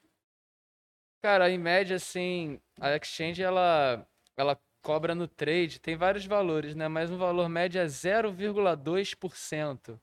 Então, E aí tem umas promoções ali, não, 0, é 0,2%, é, tá certo. Uma taxa bem pequenininha ali quando eu troco para alguém, e aí você tem a taxa de retirada. Hum. E aí a taxa de retirada, cada exchange decide seu valor ali, algumas são mais agressivas que as outras. O lance é você escolher a moeda que, tá com, que tem a taxa de retirada boa, né? E, por exemplo, as exchanges aqui no Brasil tem as taxas caras, né? Para variar. Mas você tem moeda que você gasta 10 centavos, independente do valor. Moeda que você gasta um real. O Ripple, por exemplo, é sempre barato você transacionar, apesar da galera não gostar muito. Mas assim, para você trocar, quero trocar Bitcoin por dólar. Taxa em média 0,2%. Ah, quero retirar o Bitcoin. Às vezes você vai tirar 70 dólares e vai pagar 50, né? Hum, Dependendo da, da parada. E aí você pode trocar o Bitcoin por outro e retirar aquela e trocar de volta, enfim. Então tem sempre um caminho alternativo menos, menos dolorido, né? Vai ter sempre um caminho alternativo, né? Às vezes as taxas elas têm momentos, né? Depende, as taxas, parte das taxas, é, se não tivesse uma exchange no meio para cobrar as taxas também, mesmo a transação P2P, ela tem uma pequena taxazinha ínfima que vai para os mineradores que estão fazendo o trabalho de, de fazer aquela rede. Então essa taxa é muito pequenininha. Quando tem alguma coisa, geralmente é a exchange colocando ali em cima, mas o Bitcoin vai ter um preço e outras moedas vão ter outro preço. Por exemplo, a LBC da Odyssey geralmente é, é menos de um centavo para você transportar valor entre ele. Uhum. Aqui, é, o Kurt mandou uma parada aqui que é conheça CryptoBuds. Um, Ah, é. um jogo NFT que permite que você construa um império digital da cannabis. É maneiro, é maneiro. Tu tá ligado nisso? Tá ligado. Tem- várias coisas, cara. Tem. É porque esse papo da Odyssey, na real, é um papo sobre rede social tokenizada e sobre a aplicação de blockchain nas coisas. Então, quando você, você aplica blockchain no jogo, você cria um NFT game. Então, quer uma faquinha enferrujada só? Pô, em vez de dar uma faquinha pro cara, você dá um NFT da faquinha. Você aplica isso em vários momentos. E aí você tem agora duas coisas, por exemplo, no campo da cannabis. Você tem uma, uma rede chamada Weed Cash Network, que a galera posta blog, ganha uma moeda chamada Weed, ganha raiva ali. E aquela é tokenizada por interação. Então o maconheiro vai lá, ele posta seu post de maconha, os outros maconheiros vê, eles dão um like, o like do maconheiro tem um valor dentro daquela pool da criptomoeda, que abastece o maconheiro, que vai lá, o maconheiro ele compra mais fertilizante, faz mais planta, tira mais foto, faz mais post. Aí tem toda uma coisa retroativa nessa Caralho. moeda WID. E aí o exemplo dele é até um pouco mais interessante, que é do, do da NFT Game, né? Você tem vários tipos de NFT games hoje em dia, que você faz uma plantinha, mas você ganha dinheiro justamente com aquela plantinha que você está fazendo. Não é só a plantinha no jogo, também é um NFT, é uma arte que você exporta. Então você conquistou aquela arte com seu esforço no jogo e aquilo tem um valor de mercado às vezes para outros jogadores que estão começando, precisando daquela plantinha para fazer uma outra coisa, né? E aí essas transações de, ah, o item que eu consegui no jogo que eu vou trocar é uma, é uma transação que acontece numa blockchain por diversos motivos e facilidades que ela tem. Então tem CryptoBuddies, jogo de farming de cannabis ali que gera NFT, existe, assim como existe o Axie Infinity, que é uma espécie de jogo Pokémon, só que ah, os seus, os seus Pokémonzinhos, eles são NFTs. Então eles são, além de ser Pokémonzinho, ele é um token de Ethereum, ele pode ser trocado naquele mercado de Ethereum, ou trocado por criptomoedas ali. E aí tem um bando de gente ganhando a grana com essa parada ali. A única coisa que eu não consegui entrar, só quando eu, eu vou ler a respeito, mas eu não consigo jogar. assim. Eu tentei viciar a Bia. Eu tava lendo outro dia aí que o, que o, o pai pegou o filho. Ah, é, os pais estão farmando as crianças. Mano, olha só, é, exatamente. Vai lá, vai, vai, vai criar a plantação de maconha no gameinho. Porque é isso, pra poder. Aí mostrou a história de um garoto que tava faturando 8 mil reais, né? Por mês. Nessa de só ficar jogando. Semana, né? Mês não, semana. Semana? É. Caralho, semana, irmão. Minha filha tem dois anos e meio, já vou largar um. Toma aí uma, uma, vários- uma enxadinha virtual. Tem um que tá valorizando bem aí, quem tiver afim de jogar um gameinho, fumando um. Né? Tua mãe tá mandando tu estudar e tu quer ganhar dinheiro jogando game, né? Tem um que tá chamado Splinterlands, que volta e meia a galera da Skate Hive, que é a comunidade de skate cripto lá, a galera se amarra nesse. Axie Infinity, que a galera já tá há mó tempão, hoje em dia é meio caro pra você entrar, você tem que investir pra entrar no jogo. Tem outro chamado Splinterlands aí que tá Esse- mais esse- acessível. Esse tá na hora de entrar, né? é, Tá, naquele legal. momento de entrar. É. It's not, it's not a financial advice. é, disclaimer, bota um disclaimer aí de não é. Inclusive tá tudo na alta hoje, tá meio ruim de entrar hoje, hein, galera. Espera aí quem. Tu fica tipo ratão legal olhando essa porra igual o cara da Bolsa de Valores? Não, não, tem. Cara, em geral pensa que eu fico assim, né? Só o que eu faço, eu, eu boto um mostradorzinho que fica ali enquanto eu tô na internet ali, trabalhando, fazendo alguma coisa, eu vou acompanhando meio que ao longo da semana, eu não fico fazendo movimentos Mas tem o rápidos, ratão, assim. né? Tem, mas aí, cara, o cara ele fica muito em cima daquela parada, né? Eu tenho uns amigos que são traders, assim, a gente consegue se comunicar, né? Eles têm outros termos ali, eles falam aqueles termos de mercado e tal, e eles realmente eles surfam aquela onda. Né? E você tem todo esse aspecto das criptomoedas que tem, a galera chama de revolução Satoshi, né? O cara que inventou o Bitcoin chama Satoshi Nakamoto. Você tem todo aquele aspecto de mídia descentralizada, de reconstruir o jeito que a gente se interage na internet, né? Em vez de confiar no Instagram para interagir, vamos criar uma aplicação nós mesmos e se interagir, ou então vamos usar uma aplicação criada por pessoas, open source, free software. Então tem todo esse, esse lance que carrega a cultura do free software também pra caralho. Tem toda essa essa renovação digital que a blockchain traz e com ela são atrelados tokens e você acaba acumulando e fazendo um trading ali na hora de trocar tal, você, ah, usa uma certa é, experiência ali, fala, ah, não vou trocar agora, vou trocar depois. E aí tu faz meio que um tradezinho, ou então depois de um tempo você vai lá e fala, porra, toda vez que sobe a gente sabe que corrige. Então tá subindo, subindo, subindo, quando eu ver que começar a corrigir eu vou trocar um pouco, chega aqui eu compro mais. Uma coisinha básica assim tu até faz, né? Mas existe esse tipo, né, de pessoa que é, né, que é viciada em blockchain, Bitcoin, né? Evangelista de Bitcoin, tem esse tipo ali. E tem um cara que é do trade, que é um trade facilitado, assim, né? Não é faci- ele continua complicado, mas você tem diversas oportunidades para você errar ou acertar. E uma galera, de vez em quando, aprende um método, faz um curso no Telegram, vende, teu primo compra, ele se dá mal. E é mais divertido que a Bolsa, né? Imagino eu. mais interessante, né? Na Bolsa tá ali há muito tempão, e tem aquelas corporações ali. Você tem, às vezes, uma coisa que é completamente sério, né? Você tem a moeda, pô, Einstein, 2% vai para pesquisa científica de não sei tal lugar, papapá. E você, às vezes, tem a moeda que vem de um meme, que é tipo Doge, é pura especulação. Então, se o cara quer brincar de especulação, E esse do cachorro ali. caramelo? O real, né? É. É, não sei que fim deu na real, né? Tipo, Parece que a galera você- não levou muito a sério. A galera cora, assim, não levou muito a sério, mas teve um fuzuê. Porque, Porque- porque como é que é? Isso é uma outra pergunta, assim, uma pergunta mais conceitual. Por exemplo, tu vê um time de futebol lança a própria moeda, Aham. né? Tu fala, pô, os caras têm uma base de, de, de, de torcedor fodida, cara. Milhões de pessoas. Tem tudo pra dar certo, ou não? Cara, eu, eu, eu odeio o Flamengo, cara. Eu odeio Flamengo, foi mal o Flamengo aí. Eu odeio Flamengo, mas. Cara, eu tava de olho lá quando saiu esse token do Flamengo, eu ia comprar um pouquinho ali, porque na real. É. Porra, você tem toda essa parada foda, isso tem a especulação. E a especulação é a brincadeirinha do Elon Musk, a entrada do Flamengo por entrar pra participar da parada, esse tipo de coisa ali, tá ligado? É, é uma coisa que mexe com essa parte da especulação. E você tem, quando você tá um tempo, você tem mé- método de se proteger daquilo, né? Que idealmente você não teria algo tão volátil. Tem que ter moedas que não vão ser tão voláteis. E só que existem esses momentos onde esses players entram e brincam justamente com essa parte.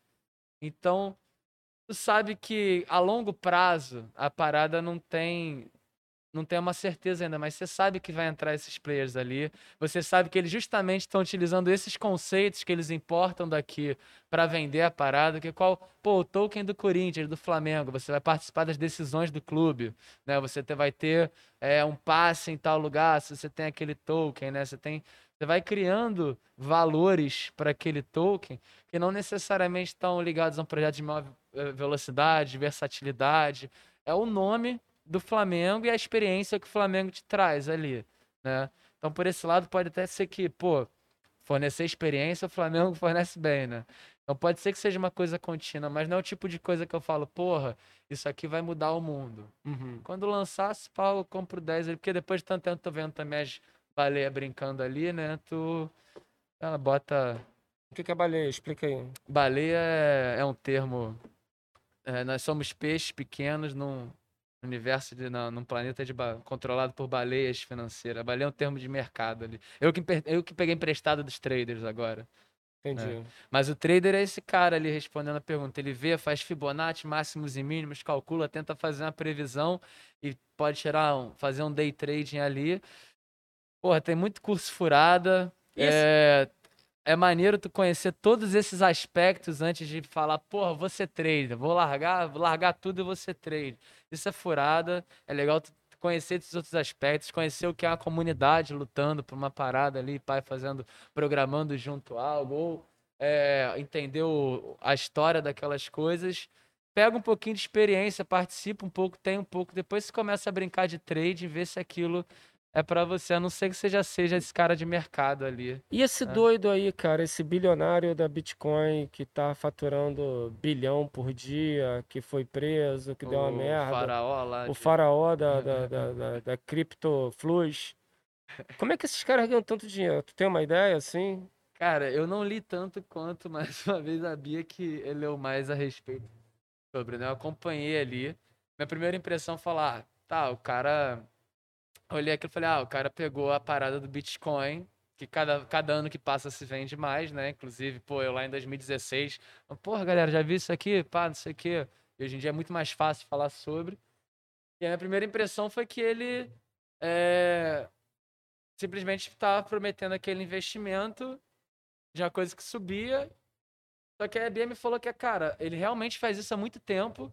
E realmente, tipo, muita gente investia nele, realmente a parada subia. E ele fazia um pagamento para algumas pessoas. Então, eu tô um pouco desatualizado, mas o que ele fez, ele poderia muito bem fazer um golpe, ou ele poderia realmente ter feito aquilo, porque, né, de uns tempos para cá, que era 50 centavos A Bitcoin explodiu, né? é, quando eu comecei, o prime- os primeiros, a primeira fração de Bitcoin que eu comprei ali, né? Comprei 120 reais em Bitcoin na época.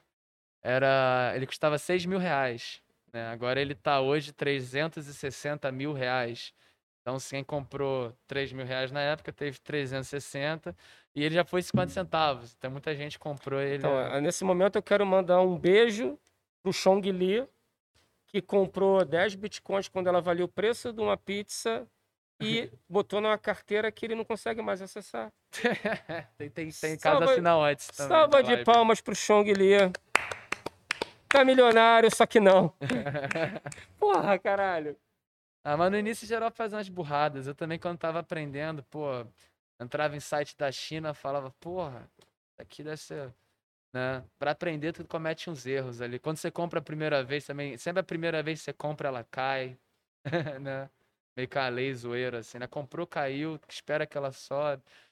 Porque sobe assim, tem um motivo pro Bitcoin tá, tá subindo, né? Tem, a, a- tem uma. O Bitcoin, ele não é igual, diferente das moedas do governo, que você pode criar mais e fabricar mais, ele tem um número limitado. Então a oferta e procura dele é uma coisa que causa um efeito diferente Uhum. do que realmente ali o dinheiro ali.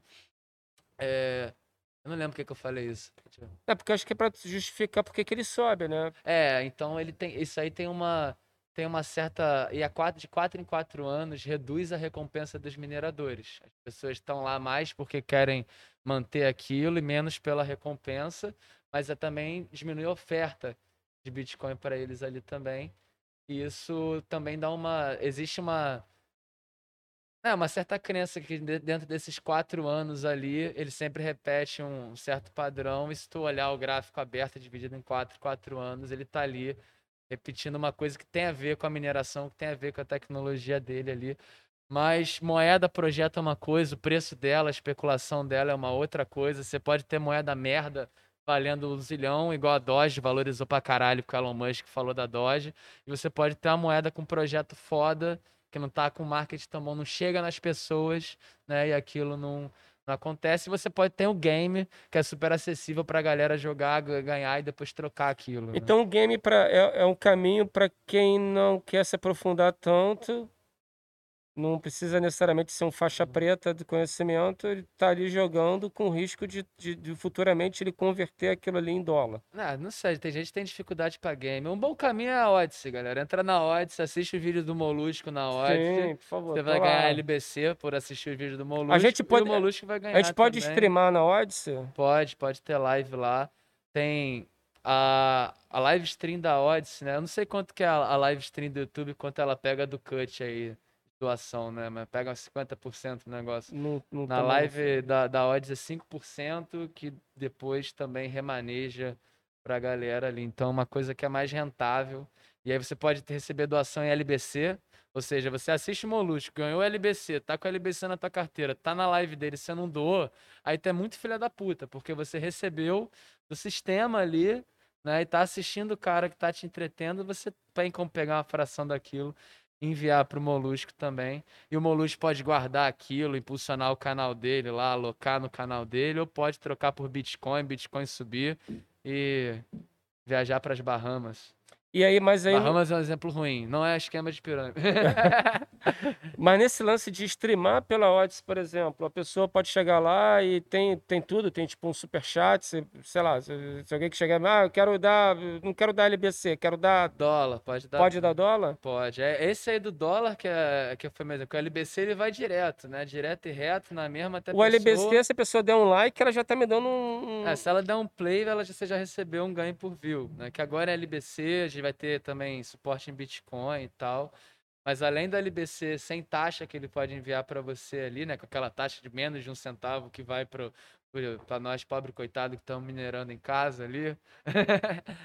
É, e, por, e quando for uma doação em dólar, né? A, o cut da Odyssey vai ser de 5%. Então é uma coisa mais rentável. E você pode simplesmente.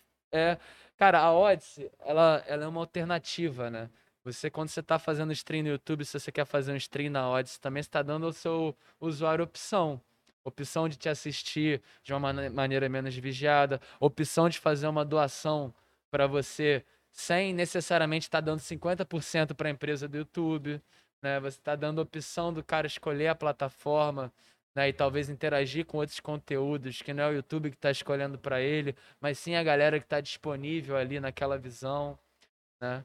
Então você pode streamar só lá, você pode fazer é, faz um OBS trick aí, como é que é o nome do nosso diretor? Amendoim. Amendoim faz um OBS trick ali, bota stream aqui pro, pro YouTube, bota pra, da Odyssey no OBS também, vai pros dois lugares. Dá pra começar no YouTube e fazer a parte mais picante na Odyssey, né, que não vai ter robozinho lá regulando seu mamilo. Não pode porn, mas se tu postar, né? Mas É- mamilo pode, né? Mamilo pode, mamilo pode. Pornô não pode, mas tem lugar, porque é o que eu, esse papo todo da library começou aí, na real.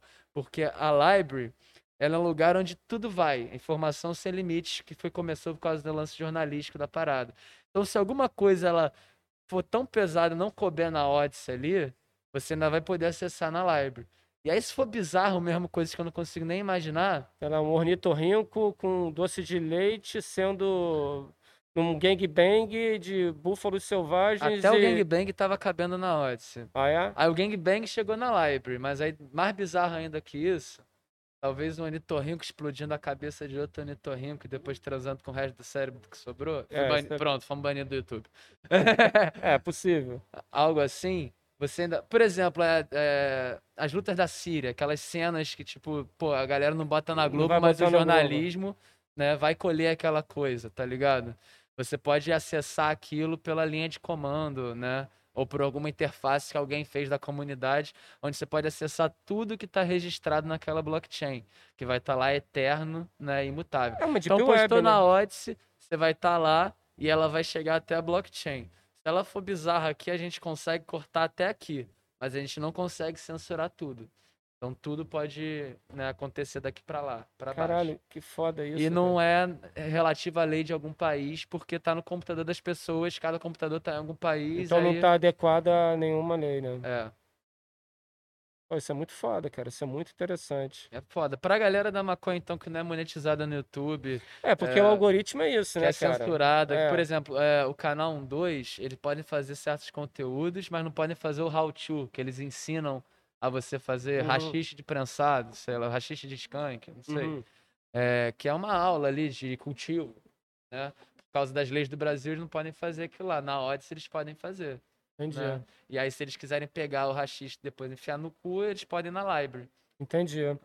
Pode então, falar. Eu, tu- eu esquecendo. Não, o tutorial do Rachixe tá no Odyssey. Faz isso não, tá, Will? Dá pra nós. É, Will, porra. Aproveita e se inscrevam lá no, no canal 12 no Odyssey. Se inscrevam também no Mundo Molusco. É. Foda isso. Vou começar a pensar em uma coisa exclusiva pra Odyssey, cara. E monetiza mais do que eu tá espelhando do YouTube? Monetiza mais do que eu tá esperando. Ah, exclusivo? É. mais pela mobilização de pessoas, né? Você tem uma. As pessoas que você traz são vistas pelas. é, tem uma recompensa por isso, vista pela rede também. Mas é mais que o conteúdo exclusivo, você vai ter mais gente lá assistindo e né, você vai receber mais. né? Maneiro, maneiro. Deixa eu ver se tem alguma pergunta. Alguma pergunta, diretor? Cara, não sei se eu consegui falar de maneira simples, cripto. Não sei quem é o moderador de entendimento interpretativo das coisas conceituais do amendoim. Foi, amendoim? Deu pra entender mais ou É. Tem a menos? junção do, do, do skate com cripto, né? Que a gente É Isso eu ia te perguntar, cara. Qual é É. essa ligação aí? É. Então, quando eu comecei a participar dessa comunidade da Library ali, que eu tava né, interagindo com essa galera que tava fazendo essa tecnologia, cheguei super cru, nunca tinha feito um, um programa não sexual na vida, né? e, enfim, quando eu... Caralho, qual que era a pergunta mesmo, cara? Tu ia falar. Tá, tá, Ah, aquele bastidor ali. tu tá os foda. bastidores, deu uma marretada no garoto. Aí, Pedrinho. Porra, Pedrinho. Pô, tu, tu empenou o Vlad, mano. Tô empenado aqui. Marinho. Tamo junto, tamo junto. É, Pedrinho do sem graça. Qual era a pergunta mesmo? Não, brother, skate, skate, Ah, é, e skate. cripto. Skate Então, e quando cripto. eu cheguei lá, né? Eu cheguei lá, pô, skate estão. e eu falei, na real, eu comecei a entrar de novo no mundo da cripto e voltei à comunidade da Library, né? Que eu já tinha conhecido antes, mas voltei mesmo, quando eu tô a pandemia, né? E aí eu falei, caralho, fudeu, não vai ter evento, não vai ter campeonato de skate, vai ter porra nenhuma, vou ficar fudido aqui, esquecido no mundo, não vou andar de skate. Vou olhar pro computador de novo, eu comecei a olhar, comecei a interagir com a comunidade lá. E aí, a minha primeira impressão que eu falei, caralho, primeira vez que eu tô botando meu conteúdo de skate aqui, e aí tá vindo uma galera de fora ver, né? Tá vindo uma galera interagir, tô recebendo doações na parada ali. E, e eu sempre, eu nunca fui muito de fast media ali, de pá, tô fazendo a dancinha do TikTok ali. Então, eu comecei a fazer uns blog posts ali, que eu pegava a foto que eu fazia, escrevia um pouco sobre a parada, botava um vídeo. E e de repente tinha uma galera que nem era do skate ali, mas interagindo com a parada e realmente consumindo a parada, né? Que lá nessas outras mídias você consome tudo muito rápido. E aí eu comecei a postar minhas paradas de skate lá. Aí eu comecei a eu fui pesquisar skateboard, né? Depois de um tempo que eu tava postando. É, E aí só tinha mais um cara na parada do skate lá, que é o Know-How. É, Quer dizer, o nickname dele é Know-How92, né? O nome dele é Harris. E ele é um cara da Grécia que utilizava uma outra coisa. Ele utilizava a Library, utiliza a Hive, que é uma blockchain super robusta, tem a, a parada de economia retroativa também, super justa lá e foda também a blockchain. É, e ele tinha uma comunidade lá chamada Skate Hive. E eu, que eu já tinha chamado minha galera, que era amiga do, do skate, né? Chamei a Demafia, 3S Skate, SKTBR, tinha uma outra galera do skate Tava falando, caralho, se liga nessa parada, eu tô ganhando umas paradas aqui, trocando por Bitcoin, tô tendo, pô, um uso mais legal aqui. Tal, chamei a galera do skate. Eu tinha feito a comunidade com o mesmo nome, Skate Hive. Porque toda essa analogia da, da- do consenso, do open source, né? Tem toda essa parada de comunidade das abelhinhas, Hive é favo em inglês, é comunidade, é swarm. E aí a gente tinha duas comunidades de skate com o mesmo nome, pouquíssima gente, né? A gente falou, caralho, eu falei, porra, dá pra gente usar a minha plataforma junto com a tua, né? E com o tempo dá pra gente fazer. Aí depois com o tempo a gente pensou, pô, vamos fazer a nossa própria.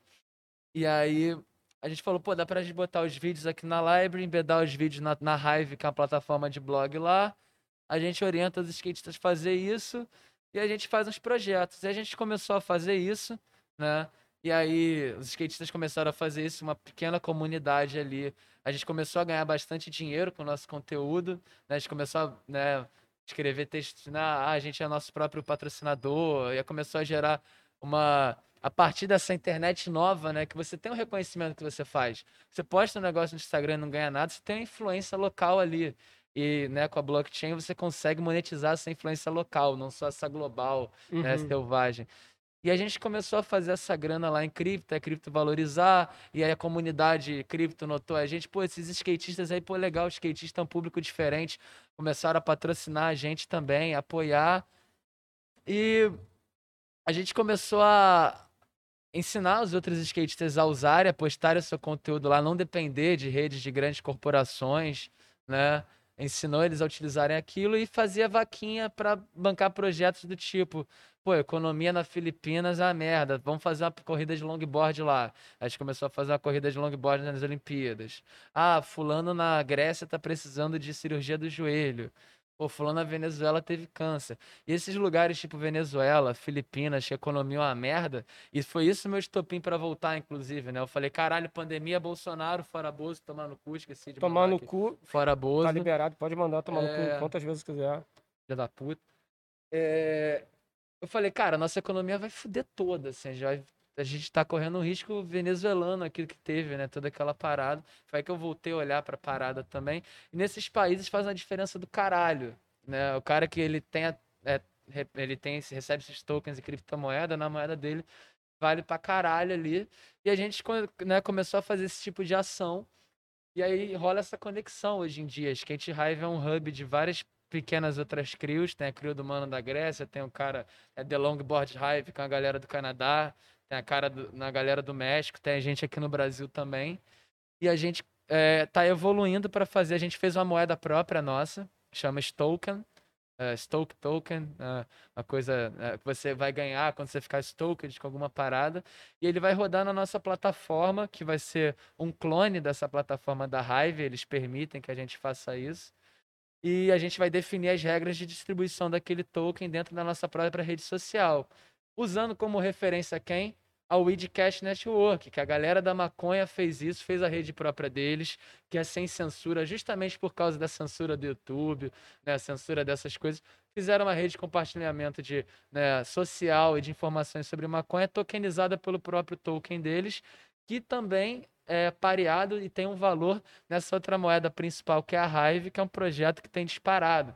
Inclusive, recentemente a Hive foi de 30 centavos de dólar para cada unidade, 1 dólar e 50. Caralho. E aí a Skate Hive lá, que usa meio Odyssey, meio Hive lá, a galera ficou em festa, falou, uh, que foda, vou comprar NFT. Tá e aí, tipo, teve né, um grande ganho conjunto da comunidade ali, que já, que por sua vez, a gente utiliza essas plataformas, né, por a gente achar um ambiente mais saudável, mais justo essa, porque o skate sempre contribuiu para a mídia, né? Você tem mil virais do Instagram do skate, né? Você tem o skate participando ativo daquilo e um sequestro da nossa cultura, do nosso mercado por parte do Instagram. Você vê que, né, hoje em dia você tem que obedecer o seu patrocinador, obedecer às leis do Instagram para obedecer o seu patrocinador, né? Para criar uma coisa ali. E você não tá, né, mais o cara que, pô, influencia o local hero da sua região, que tem o patrocínio dessa skate shop local. Você tem que ter os números no Instagram, aquilo ali, para ter um patrocínio dali. Então foi um jeito que, através né, das tecnologias blockchain e da valorização das nossas interações ali, a gente encontrou outras redes sociais e dentro dessa comunidade a gente reverte aquilo para os nossos projetos. E é assim que a gente conseguiu juntar skate e cripto. Foda. É. Igual o Digital Dubs também juntou Rasta e NFT ah, não, agora. Isso também, que eu ia né? falar, inclusive, isso, é, isso é uma ideia para nicho, né? Então você tem um nicho específico, ah, sei lá, qualquer merda que eu vou falar aqui. Uh, uh, sei lá, o nicho dos motoqueiros. Sei lá, os caras motoqueiro pra caralho no Brasil. Se eles resolvem uhum. todo mundo se juntar e criar uma blockchain própria e começar eles mesmo retroalimentar aquilo ali de alguma forma, a chance disso começar a valorizar também é alta, né? É. Exatamente, é uma questão de comunidade. Se a tua comunidade tá, se a comunidade do CryptoHash está engajada em relação ao projeto, está amarradona lá, a parada ela vai tender a valorizar e vai valer uma parada. Então, se os motoboys são uma comunidade puta unida do cara, mil grupos de né? WhatsApp ali, eles conseguiriam ter uma economia baseada nesse sistema econômico que já existe, que é a É o tipo do treinamento que podia pegar todos os motoboys para fazer isso, cara. É. Talvez eles ganhassem muito mais do que ralando pra caralho, né? Pra, do Pro Food, por exemplo. Você tem, uma, tem um aplicativo também baseado na Hive que você corre, tipo aquele aplicativo da Nike que você vai correndo, Sei. e aí você vai e pode estar lá, corri 39 quilômetros, tô foda. Aham, aham. Aí é um aplicativo, quanto mais você corre, mais você recebe aquele token daquela, daquela moeda. Isso é muito Black Mirror, e aí né, vira cara? um post que aí, depende, aí tem os views e tem os tokens. Isso é né? muito Black Mirror. Lembra É. aquele episódio que o, que o cara tá na bicicletinha ergométrica, que ele passa o dia todo pedalando pra poder estar gerando alguma coisa. É meio que isso, né? Mas tudo isso tem que tomar cuidado. Quando a gente começou até a falar ali da tecnologia, que tem. Pô, a tecnologia tem o poder de te controlar ou tem o poder de te facilitar as coisas, né? O grande lance, quando a gente está escolhendo aplicativos ou plataformas para participar, é você entender ali, né, que é, é o modelo daquele aplicativo, se alguma coisa é de graça, provavelmente está pegando seus dados, se aquilo é uma coisa em Web 3.0, né, descentralizado, se tem um código aberto para você participar, porque cada vez mais a internet, que foi uma revolução das pessoas, né, de comunicação e de liberdade, o YouTube lá no início tinha aquela liberdade, cada vez mais é um ambiente corporativo em que você é enchido de, eh, né, te enche de advertising, pega os seus dados e tudo, e cada vez mais você tem a necessidade dessas alternativas. E eu, como você falou, trabalho, eu trabalho com redes sociais eh, que têm criptomoedas, que é apenas uma parte do mundo de criptomoedas, que é apenas uma solução para blockchain, que nada mais é do que você transformar uma coisa que é linear, eu banco pessoa, eu servidor pessoa, numa coisa descentralizada usando o computador de todo mundo, ao invés de usar um mega computador na China ou um mega computador no Vale do Silício. Vaquinha de processamento. É cada um tá chegando junto ali, né? É. Isso é foda. Já que a gente tá falando de criptomoeda, ó, tem em algum lugar aí da tela, tem uma chave Pix. Também é, pode chegar junto, não precisa ficar Fica acanhado. acanhado, não. Fica acanhado não, cara. Tem que ter botado um QR Code também de LBC. Tem o aí. que de LBC não tem, mas É, tem eu o... vou fazer pra vocês. Vai fazer? Vou fazer pra vocês. Ó, que foda. E aí, Amendoim, alguma pergunta? Esclareceu suas dúvidas?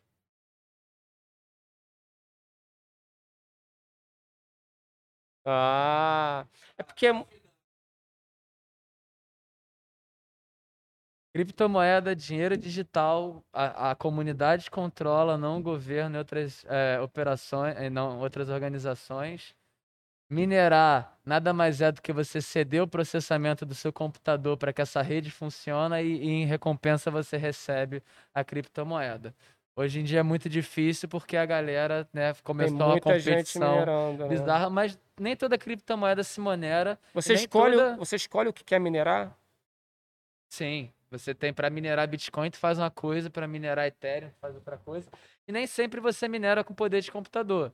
Isso se chama Proof of Work, prova de trabalho, quando você minera. Existem criptomoedas que você minera apenas tendo eh, outras criptomoedas, são chamadas de Proof of Stake, assim como a Cardano, né, que é um excelente projeto, tem um grande renome aí. Se tiver alguém em criptomoeda que entrou recentemente, deve ter entrado em Cardano por conselho de alguém aí. É, e ela é proof of stake, né? Você tem.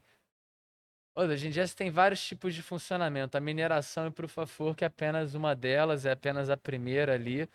É, o LBC, por exemplo, ele é um fork, ele é um clone de Bitcoin com a melhoria dos dados, mas ele tem todo o funcionamento parecido com Bitcoin e ele é proof of work. Você pode minerar LBC, além de receber por assistir e ver vídeos ali também. E como é que faz? Só deixar a plataforma ligada? É, aí você vai competir com os outros no mundo ali para receber uma recompensa maior ou menor. E para aquilo valer a pena, você tem que ter ou uma máquina dedicada àquilo, né, as famosas ASICs, ou você tem uma moeda que te permite que você faça com seu CPU. Recentemente teve uma chamada Nero, que era uma prima do Monero, que era uma moeda bastante usada na Deep Web, que você pode minerar ela com CPU normal. assim. É mesmo. Eu não sei se ela valorizou, não. Eu lembro que teve, gerou um fuzuê na época. Isso porque tu nem é rato, né, cara? Porra, velho. Sai pra caralho. Quanto, tu tem ideia de quantas moedas existem no mundo? Putz, não, não sei. Pô, a gente, a gente do skate até a nossa, a galera da maconha entender, todo, tem, tem moeda Todo mundo todo tem moeda, né? Dá pra fazer a moeda sardola. A gente pode Não, fazer sardola. Eu queria fazer o sardólar. Sardola? Cara, sardola é muito bom. Tá, tá, online, tá ouvindo aí? Tô ouvindo, amendoim. Então, mas e para quem quer começar? No, no, você falou um, um tempo aí pra galera que, que vai começar, que tem que ir devagar e tal. Tem muito curso que tem um montão de muquirana. Uhum. Mas onde é, que, onde é que a galera que quer começar busca uma informação legal, seja por vídeo, seja até um curso mesmo que você acha que vale a pena para o cara se ambientar nisso. Porque eu, eu, tenho até pessoas que, que eu converso, tem muita gente que negocia criptomoedas, tem muita gente que está entrando para negociar dólar, que fica surfando nas variações do dólar, uhum. sabe? Começa lá de manhã e passa horas ali na, na, na frente, aí compra aqui, vende ali para ganhar centavos em cima daquilo ali. Aí faz X pontos no dia, que a meta dele é fazer 10 pontos. Aí quando ele faz 10 pontos, ele vai lá, desliga e vai tomar cerveja. Então, pô, eu ouço de tudo. Agora, o cara quer começar, sacou? Eu tenho uma facilidade enorme com lógica, com números, com programação, com a porra toda. Eu estudei engenharia. É, cara, e, e, e, e, curto, mas, mas nunca entrei porque isso fica meio numa, numa penumbra para mim, esse, esse, esse, esse mercado. Tem muita gente que até me diz assim, cara, tem que fazer alguma coisa. Já fui bancário, inclusive, na minha vida. Cheguei a ser gerente de pessoa jurídica, atendendo empresas e tal. É, é, é e, e, tem muita coisa que, que fica assim naquele negócio. Muita gente diz, pô, cara, começa a aplicar alguma coisa, começa pequenininho, vai entendendo, vai vendo. Como é que, é como é que você daria o, o pontapé inicial para uma pessoa, tipo, que quer começar nesse, nesse ambiente de criptomoedas? Enquanto você responde, eu vou no banheiro, porque aqui é um, é um programa open source. Você pode fazer o que quiser, inclusive no banheiro. Peraí, já volto. Mijada nada, a gente sabe que ele vai fazer lá no banheiro lá. Cara, então, é, primeiro, a, essa penumbra que ela existe ali, ela acho que ela é muito por causa dessa associação. A criptomoeda ela teve uma valorização muito grande antes de ter essa especulação toda por causa da revolução e da tecnologia e do que ela poderia oferecer. E aí você tem essa especulação e você tem, caralho, um primo trader que virou do nada, você tem aquela galera que tá ali virando, e aí vai ter aquela IQ option, vai mexer, é uma coisa que mexe com a aposta, né? É uma coisa que é, mexe com outros lados da cabeça humana, você fica mais confuso. Então o que eu, o que eu recomendo pra pessoa começar é compre meu curso Fique Rico em três dias com o Léo, tô brincando. É, o, que eu, o que eu recomendo pra pessoa começar é Hoje em dia você tem várias aplicações de blockchain. Procure a inovação que mais tem a ver com o que você faz. Se você é artista, vá procurar entender como, faz, como funciona NFT, né? Recomendo, inclusive, Naomi Brockwell, tem um vídeo muito bom que ela explica sobre NFT. Depois eu mando vocês botarem aí na, na legenda aí pra galera. Então, se você é artista, procure entender NFT. Se você é gamer, procure entender NFT gamer. Se você é criador de conteúdo, Procura odds, me liga. Mas procura é, plataformas sociais tokenizadas, né? Que estão. Procura alguma aplicação em Web 3.0 que vai te colocar perto daquele mundo, né? Se você é economista, vai para o trader então, procura um curso bom aí. Eu ouço muito dizer que tem, tem uma galera aí, uns nomes aí que botam uns cursos bons. Aí, Fernando Uric, Criptomaníacos, sempre tem uma informação boa também. É alguns canais bons ali. E se você é político, vai lavar dinheiro. Tô brincando, mas tem toda. Não faz isso não, galera, por favor, isso fode todo mundo. É...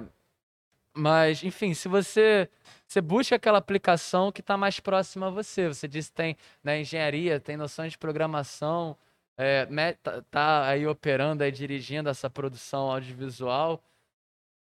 Chega lá na comunidade da Library, vê o que que, por que, que as pessoas estão se preocupando com o jeito que elas compartilham vídeo, com o jeito que elas mandam informação, vê o que as pessoas, por que que utilizar o LBC para compartilhar o vídeo é uma coisa que protege, né, uma coisa que tem outras aplicações. Por que que você sincar o seu canal no YouTube da Odyssey, ele é um backup em blockchain, por que que isso é importante, como isso te protege também, né? Então vá para esse, vá pro, pro é, para o ambiente que já é mais próximo a você, né?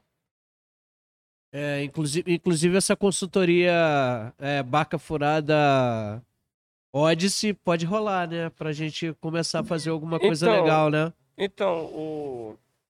é um assunto que a gente tem que conversar aí, Vlad. Botar o Barca Furada pra dentro do Odyssey aí. É, você... Primeiro você entra no convite do Molusco. O Molusco te manda o convite. Aí você vai fazer um cadastro lá. E aí no momento que ele vai pedir e-mail, senha, vai ter uma vai perguntar assim: sincronizar meu canal do YouTube? Você marca e continua. E aí ele vai tudo que você postar no YouTube automaticamente vai subir para a Odyssey, ele vai baixar tudo que você já fez, vai colocar na blockchain e ele vai fazer esse trabalho de postagem para você. Obviamente que a barca furada pode ter cortes proibidos só na Odyssey, pode ter um texto, um pedacinho do roteiro do Molusco ali também disponível, uma coisa é, aproveitar que você pode postar não só vídeo, pode postar foto, pode ter um PDF monetizado lá. Eu já ganhei mais de 400 conto no meu PDF. Sério mesmo? É, PDF é coisa, você vai, caralho, PDF, vou trabalhar. Aquele PDF já me deu uma grana. Então, sincar o canal é muito fácil, obviamente, né? A gente pode fazer junto. Mas para quem tiver um canal do YouTube aí e tiver na dúvida, entra no convite do Molusco, ou entra na odds.com, faz a conta, marca lá que quer sincar YouTube. Se perder a opção, tem esse botãozinho do lado do upload ali, e aí você tem essa ferramenta de backup que vai estar tá fazendo upload automático.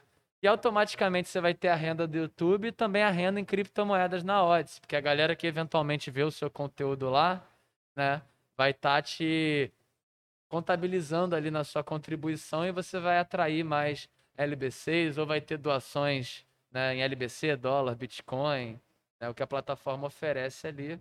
Ou foda-se dinheiro, você vai ter ali a tua, a tua, o teu conteúdo acessível né, nessa rede eternamente enquanto dure. Foi mal. Ainda bem que tô de máscara, né? Senão vai ter que jogar fora. é mesmo. Acho foda, cara. Eu acho a plataforma incrível. Então, senhores, eu vou deixar um invitezinho aí para vocês, não agora, mas quando chegar em casa eu vou editar, vou deixar aí na descrição do vídeo, entra lá com o meu invite e tamo junto. E o primeiro a comentar Sardola no canal do Molusco lá vai ganhar 100 LBC. Ah, caralho! Sardolar. Sardolar. Sardola, para você poder comprar o seu primeiro Sardolar quando sair, né? É, eu tenho feito isso. É. Não, cara, porque para mim foi legal, fiquei surpreso, assim, falei, caralho, Tem que bicho. me lembrar isso, hein? Não, vou te lembrar. Maneiro pra caralho. E você tá o Não, quê? Tu paga, me cobra. Não, tá tranquilo. E, tá, e tu já tá quanto tempo lá, cara, tocando o Odyssey? Cara, então, na comunidade da Library, né, e eu já fazia uma coisa tipo comunidade brasileira, que eu cheguei lá e falei, porra, tem dor brasileiro eu e o. Caralho. E aí eu falei, eu já comecei esse lance da comunidade lá desde maio do ano passado, abril do ano passado retrasado? Passado. É... Tu quer uma breja, cara? Não, vou, é piora. piora. Vai piorar, vai piorar. E eu já tô na live desde esse tempo aí. E a Odyssey, ela nasceu em dezembro do ano passado. Ela é super novinha, gente. Então, assim, Vamos ser early adopter lá na Odyssey, que é uma boa ideia. E aí, em junho. Isso dia conta, isso, junho, isso conta esse conceito dia de. Dia 21 de... de junho, dia do skate. Aniversário da minha mãe. Fatia minha minha já tem dois dados, já dá para roubar a senha dela. eu entrei na Odyssey lá no meu contrato ali, né? Já tava freelando ali. E qual é a vantagem de entrar logo cedo na plataforma? A distribuição de tokens no início era maior, né? A gente já teve é, em abril, eu vou falar isso, a galera vai entrar lá falando, é pra ganhar dinheiro, onde é que ganha dinheiro aqui? Não é só sobre dinheiro, cara. Mas em abril, por exemplo, com a LBC, tava. Um LBC tava valendo um real, tá? Ai, caralho. Então eu vou pegar essa cotação. É, o início no ganho por view na Odyssey, ele começou com 100 LBC por view. Então era como se você estivesse ganhando 100 reais por view ali. Então é uma coisa que, né, tende a diminuir ao mesmo tempo que tende a se renovar, porque a gente adiciona outras pools de recompensa, outros métodos ali. Porque a gente sempre focado no criador independente. Então a gente vai estar focado ali em dar uma boa monetização, dar um cut pequeno das coisas, né? E vai fazer o nosso melhor, né? Uh, até o máximo que der. Se algum dia a gente fizer merda, você pode copiar o nosso código e fazer a próxima, sua própria plataforma igual. Tem isso também, né? Mas ser um usuário anterior tem isso. Você chega antes no projeto, é, consequentemente você acumula mais tokens daquele projeto. E se aquele projeto dá certo e tem uma larga, né, uma escala, uma, um uso em larga escala ali, você chegou primeiro, não está contigo, está comigo, aquela coisa. E vocês fazem uma projeção aqui para o Brasil do, do, do, da, da pla- Porque você falou que é um é, é uma moeda. A Library é uma moeda como qualquer outra cripto, ela é finita, né? Ela, ela é. Então o que que acontece quando começa a entrar muita gente na, na plataforma? Quando começa a entrar muita gente na plataforma, a gente. Foi o que aconteceu agora. A gente tava com um nível de recompensa, né? A gente teve que dar uma reduzida nas recompensas em LBC, né? E a gente tá adicionando ads com alguns criadores, onde a gente vai reabastecer aquela pool de LBC através de ou investidores na ideia do produto ali. No caso da no Library é uma coisa, tem uma divisão, né? a partir de diversas coisas que são distribuídas dentro da comunidade daquilo. E na Odyssey é uma outra coisa. A Odyssey, de certa forma, é um produto, é uma terceira parte também, focada em crescimento, que utiliza o método centralizado da Library. Então, na Library você vai ter uma distribuição, né, a partir da geração daquele token, que ainda está sendo gerado, né, ela tem um número finito, mas ainda está sendo gerado. E na Odyssey você vai ter é, inserções de recompensa por view a partir de investidores ou a partir de próprias doações da library, né, da comunidade da library que abastece, meio que rola uma certa simbiose também. E outros aplicativos que vierem a surgir também podem rolar essa simbiose com esse hub de criação que é esse protocolo, né?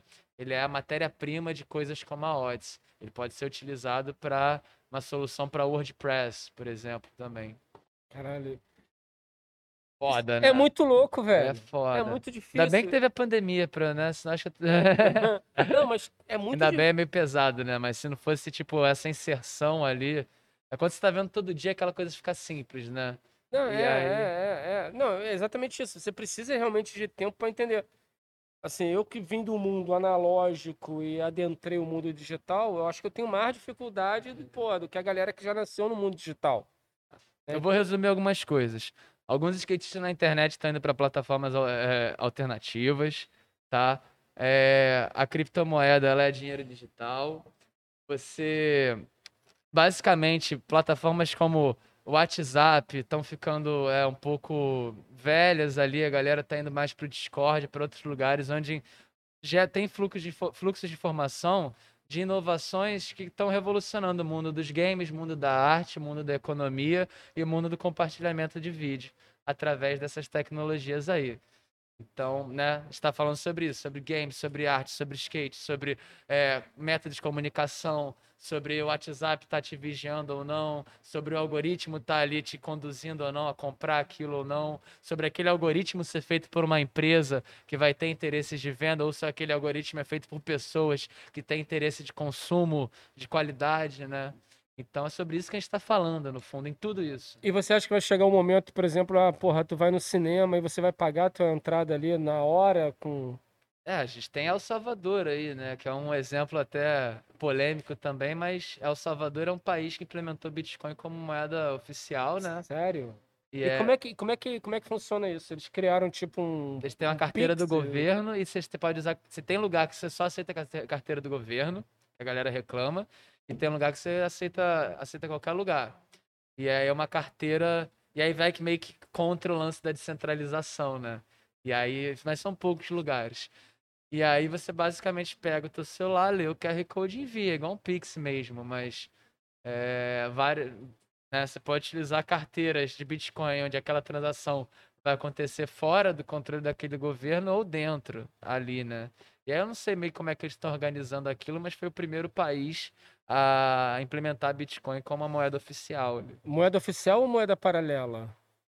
Cara, é, é, tá é muito protagonista a parada no país. Tá todo mundo de cripto tá indo pra lá fazer documentário de como é viver no é país. mesmo, cara? Que doido né, que isso. tá, acei- tá fazendo. Tá utilizando Bitcoin pela primeira vez em larga escala, né? Falou.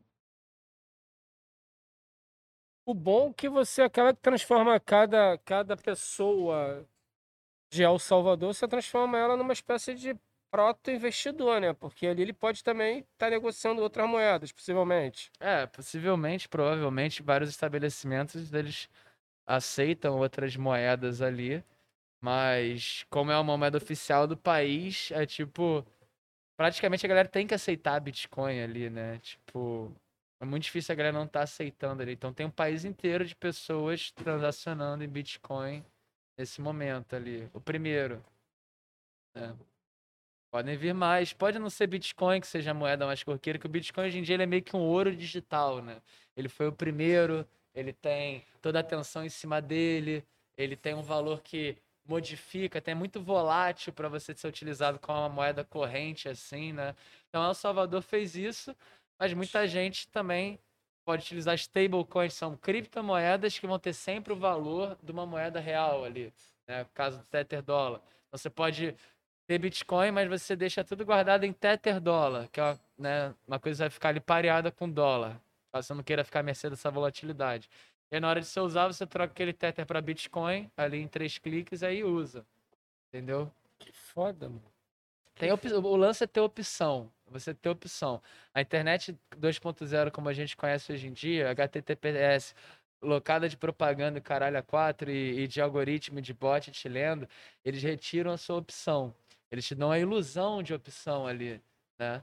E tudo isso que a gente está falando aqui é sobre você ter opção de usar a moeda do seu país ou não, de você fazer uma transação daqui a outro país sem, né? Você... Essa coisa do, do câmbio, do, do, do, da é, taxa uma... de, de... Uma vez eu fui pagar, porra, a dívida com a gringa que eu tinha. eu fui, sei lá, eu tinha que pagar o dobro da dívida pro Western Union ali, demorava tantos dias e Pô, cara, desde pequeno eu vi ali, eu falo, pô, no meu Game Boy aqui eu te mando dinheiro pro teu ali, assim. Só o que precisava era um jeito seguro de, disso acontecer. E aí, com a, com a evolução da criptografia, com a evolução das redes P2P, né? E é engraçado que é uma evolução que vem do torrent, que também era muito ligado à pirataria, mas na verdade é uma coisa que às, às vezes a, o sistema, as empresas, o mundo tenta proibir coisas. Você é a favor da pirataria? Você não tem como controlar a favor da pirataria, cara, ultimamente eu tenho discutido tanto esse tema que é um, é, é um ida e volta, assim, mas ele tem a ver com a propriedade intelectual, né? Que é justamente uma coisa que a NFT tenta resguardar. Não, mas eu digo assim, é... você acha que o Brasil seria o Brasil se não fosse a pirataria? É, não. Eu acho que a pirataria ela navega a informação numa velocidade muito maior e muito mais acessível. E esse era meu ponto, que o torrent era controverso pela pirataria, mas ele é um dos percussores dessa nova tecnologia, que é um método sensacional de você evitar fraude em diversos sistemas também.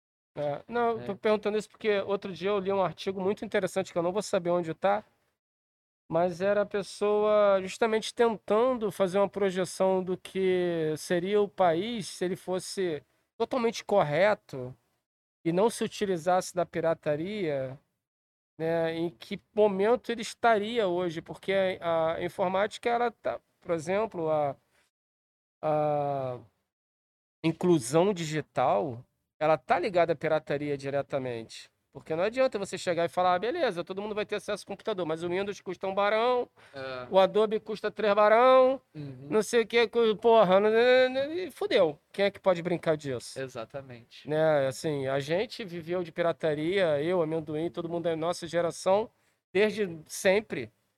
Porque se não fosse isso, eu ia estar trabalhando com algum, possivelmente com alguma coisa analógica, sei lá, ia estar né, fazendo alguma coisa braçal, possivelmente, porque é, era caro. É, existe um conceito, um conceito até.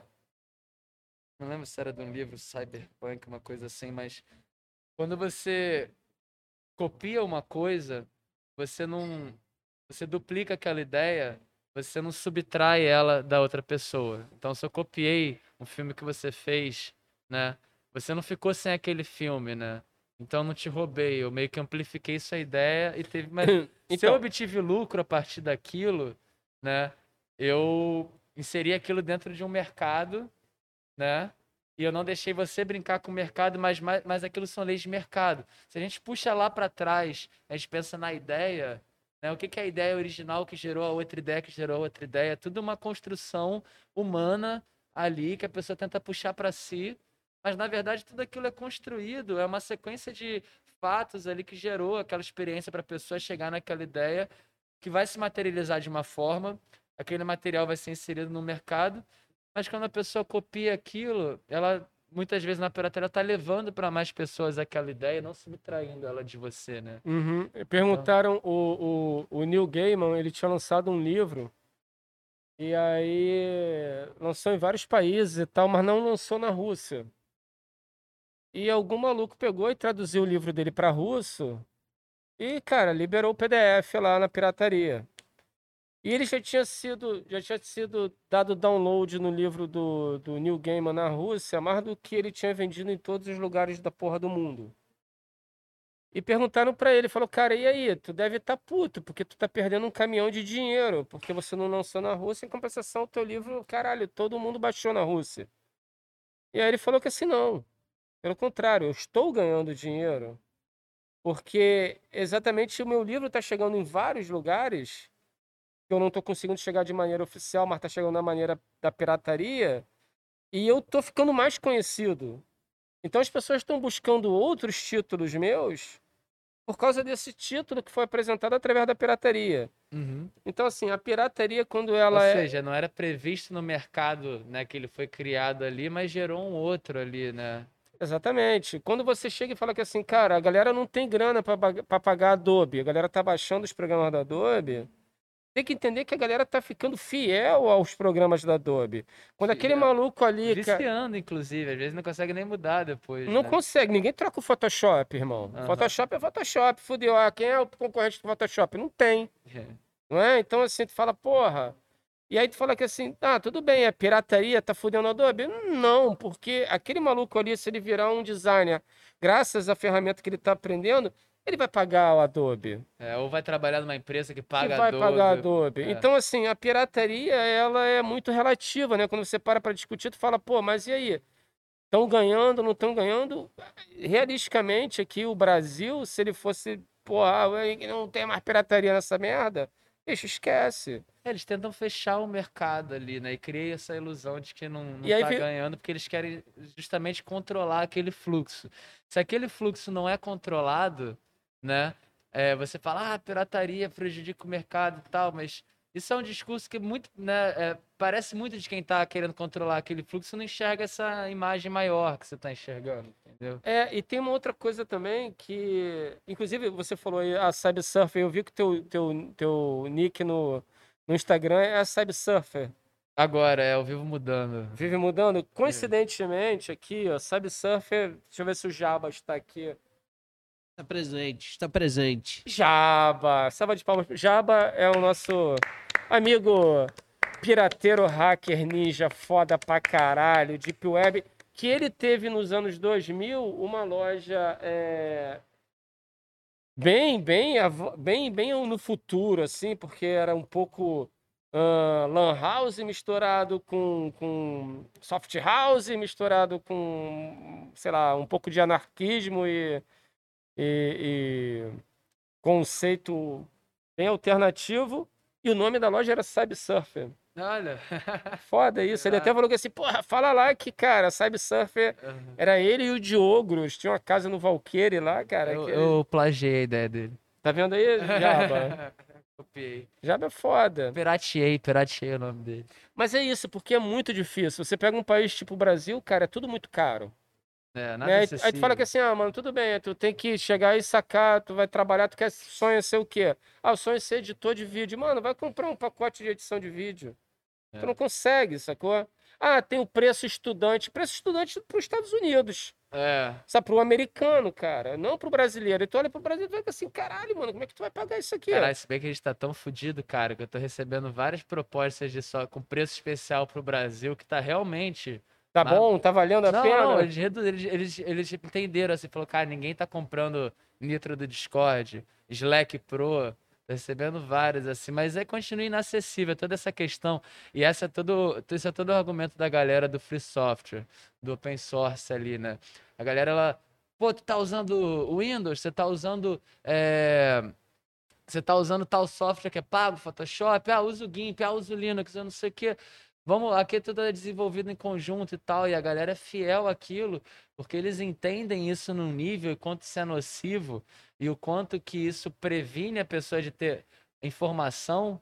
É, né? porque é excludente, é né? É excludente, que eles batalham sobre isso ali, né? Exatamente. Em vez de ser inclusivo, ele tá, tá te excluindo. Por isso que tem que ter uma salva de palmas pra OBS, cara, que os caras são OBS é foda. open source. Porra, total, mano.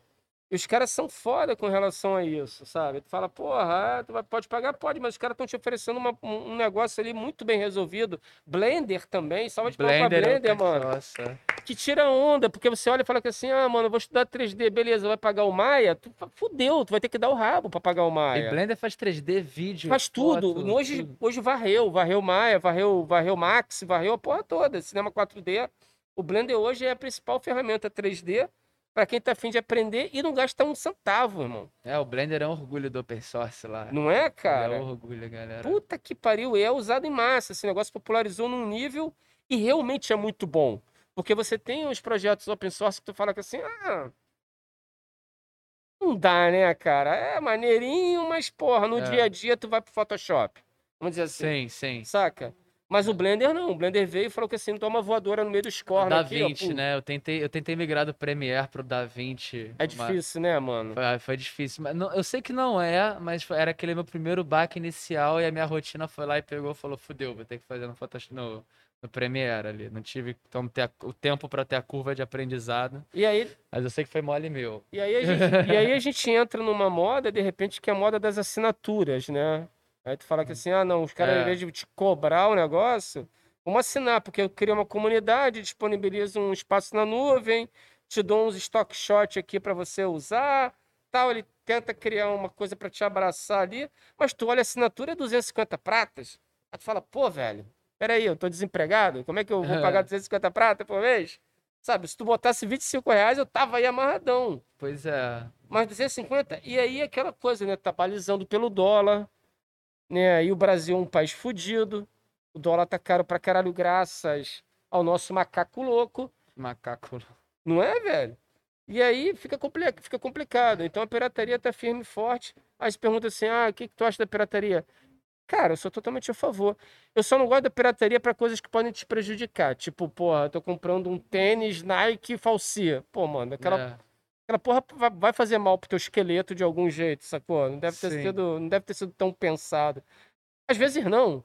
Não, mano, gente... É, porque quando tem pirataria, você pode pensar na, na, na mídia digital, né? Mas quando você vai pra essa parte do produto, é uma coisa que faz mal pra você, né? E, porra, a pessoa, ela tá, ela tem a oportunidade de criar algo próprio ali, né? Tu vai, você não tá imitando aquilo, você não consegue fabricar daquele mesmo jeito, você tá só querendo pegar uma, uma onda de mercado, você não tem uma, é... um ganho substancial ali pra nenhum lado, Então, né? por falar em Hadley, pô, minha É. mãe, cara, tadinha, tava em Madureira na época que a Hadley, porque a Hadley teve um momento dela lá no final dos anos 80, e nos anos- tipo assim, todo mundo usava Hadley pra caralho. Então, então meu sonho era ter um Hadley, só que o Hadley era caro, mano. Ela ficava perturbando minha mãe, o molequete, né? Pô, mãe, caralho, não sei o que. Ela, pô, foi em Madureira, comprou o Hadley. Era igualzinho Ah, o Hadley. mas era Hadley, sacou? Aí eu tive que ir com canivete chegar e fuder o, o A do Hadley Pra fazer. pra galera não se ligar que era o Hadley, sacou? Amarelo ovo, assim, mas assim, passava maneirinho e tal, não sei o que. Então, poder daquela A época. Hadley é bem, a galera falsifica, o que também é uma chancela de sucesso, né? Então, cara, se você. É, total. Pô, imagina, tu vai na Uruguaiana se tu encontrar os vídeos do Molusco, é porque, porra, tu me Caraca. depende jeito. Ó, DVD do Molusco aqui, ó, pendrive gravado, ó, com os contos, caraca. Então, mas o meu DVD eu coloquei lá, cara. Eu falei que assim, ó, pode piratear à vontade, que se foda-se. Lógico. vai Porque é isso, cara. Eu quero que a parada chegue nos lugares. Pra quem é gerador de conteúdo, que, que o cara quer? O cara quer que as pessoas leiam o teu material, que assistam teus filmes, sabe? Que escutem a sua música. Quanto mais pirataria, melhor, né? Pô, tu falou do Hadley, eu lembrei do Polystation que eu tinha. Era Tu teve um Polystation? a imitação do PlayStation, né? Aí você abria o case de CD e tinha um buraco pra botar a fita, né? Aham. E tu, quando tu é criança, tu olha e fala, pô, como é que vai ser, né? aham. Aí tu tem aquela sensação de apertar o botão e a parada se revelando uma É. bosta, assim. Caralho. Mas Ao invés de ser um leitor de CD, era um negócio pra cartucho? era pra cartucho, ele era só pra fingir mesmo que era Playstation, que Caralho. tinha a tecnologia da parada, assim, né? Isso é triste, não, velho. Foi bem antes da- da- do lançamento, foi bem entre o lançamento do Playstation e eles conseguirem copiar realmente. Aí ele rodava parada. o quê? Nintendinho? Não, ele vinha com umas fitas amarelas horrível, assim, aí tinha, tipo, 15 jogos, tá Ah, ligado? que triste, brother. É, infância de Polystation do caralho. Ah, brother, a gente fez umas É. pirataria. Eu e o amendoim fizemos umas pirataria de Playstation. É foda-se. É. Era isso, cara. Era maneira de ganhar grana. Antigamente não tinha. piratão, piratão. Antigamente não tinha internet, né, velho? Então, é. Tu não baixava uma, ah, vou baixar um torrent. Esquece, velho. Mas aí que tá, inclusive, cara. Esquece. É uma cultura muito boa. Ai, vou, já que a gente falou de pirataria, esse tênis também, né? Você falou da Redner e de pirataria. Bota, no, bota É. na câmera aí, bota na câmera Qual aí. câmera essa daqui? Essas cores aqui Qual escolhidas. câmera? Aquela Essa câmera aqui, ó. Essas cores aqui escolhidas, né? Esse verde tal, rosa, azul. Isso aqui tem uma história foda. Porque quando des- é, descobriram é, como você copiar um DVD ou CD, ou a indústria dos Estados Unidos tentou bloquear esse método de você copiar as coisas. Você utilizava um código, né? Um código ali que você conseguia copiar a, os CDs. Eu não sei, era pra eu estar mostrando aqui enquanto eu falo, né? Através desse código você conseguia copiar os CDs e DVDs e as pessoas né, começaram a espalhar aquilo. E aí eles, de alguma forma, como a internet era bem limitada, né? Eles conseguiam limitar o compartilhamento daquela, daquele código. Então a galera cyberpunk e tal montou essa bandeira aqui. É, essa bandeira, ela é a junção, ela, se você converter as cores no valor hexadecimal, não sei o valor. Acho que aqueles. Não, não é acho que não, é o valor, é o que é o valor que ela corresponde lá. Quando você bota no Photoshop tem lá aquele Ah, tá, tá, tá. Aqueles valores.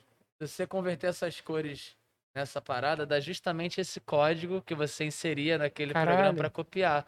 E aí os hackers, eles passavam essa informação de como copiar o CD de música, os DVDs, através disso aqui, que se chama Bandeira da Liberdade de Expressão, que era... É mesmo, Essa cara. bandeira que aqui. foda, velho. E aí a bandeira que tem por trás, né, a bandeira que tem no sitezinho da Library lá, eu fui procurar saber, pô, mas que bandeirinha é essa? Eu falei, pô, achei foda, vou botar no meu tênis. Pô, maneiríssimo. Não conhecia essa história. E aí não. essas cores têm isso, né? Se você pegar em, décima, em hexadecimal o valor delas, é o que você precisa para piratear alguma coisa. Deixa eu ver aqui o que essa galera tá falando. Só um minuto. É, é, tá ouvindo aí? Tô vendo, pode falar. Voltando, voltando no assunto da, da- da- das, das criptomoedas, é, é, como é que é, essa descentralização né, que, que, que todas que, que vai acontecer, né, já está acontecendo vai, e vai aumentar muito mais, como é que ela vai funcionar para a galera que, por exemplo, vamos pegar o tráfico, quer lavar dinheiro.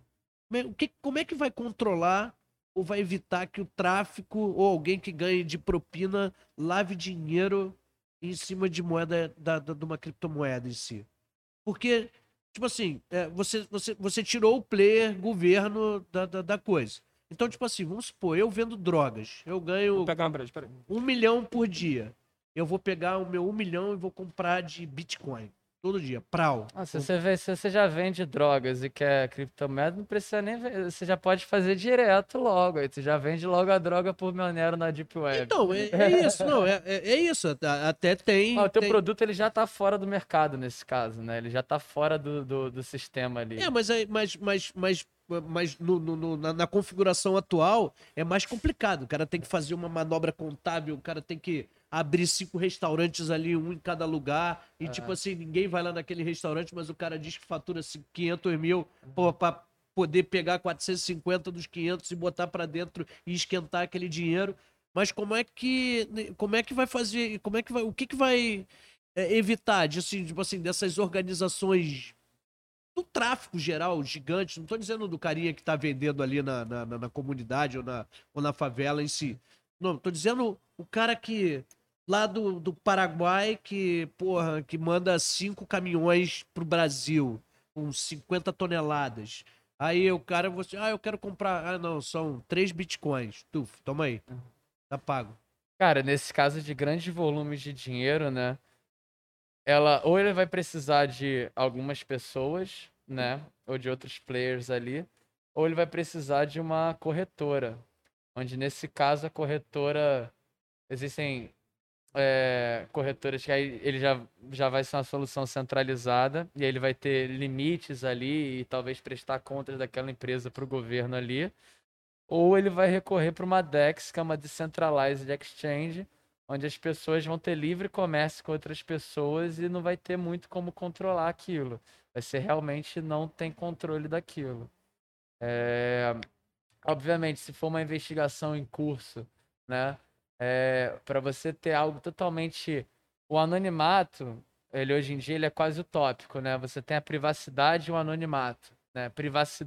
Você tem níveis de privacidade que o Bitcoin oferece, mas nem o Bitcoin hoje em dia consegue oferecer total anonimato. Você tem mais outras moedas que vão conseguir prover esse anonimato, mas digamos que sejam, digamos que sejam simples casos de lavagem de dinheiro, onde a pessoa vai optar por uma moeda que ela tenha mais opções de troca ali, você consegue rastrear grandes valores porque as transações, mal bem, elas são públicas.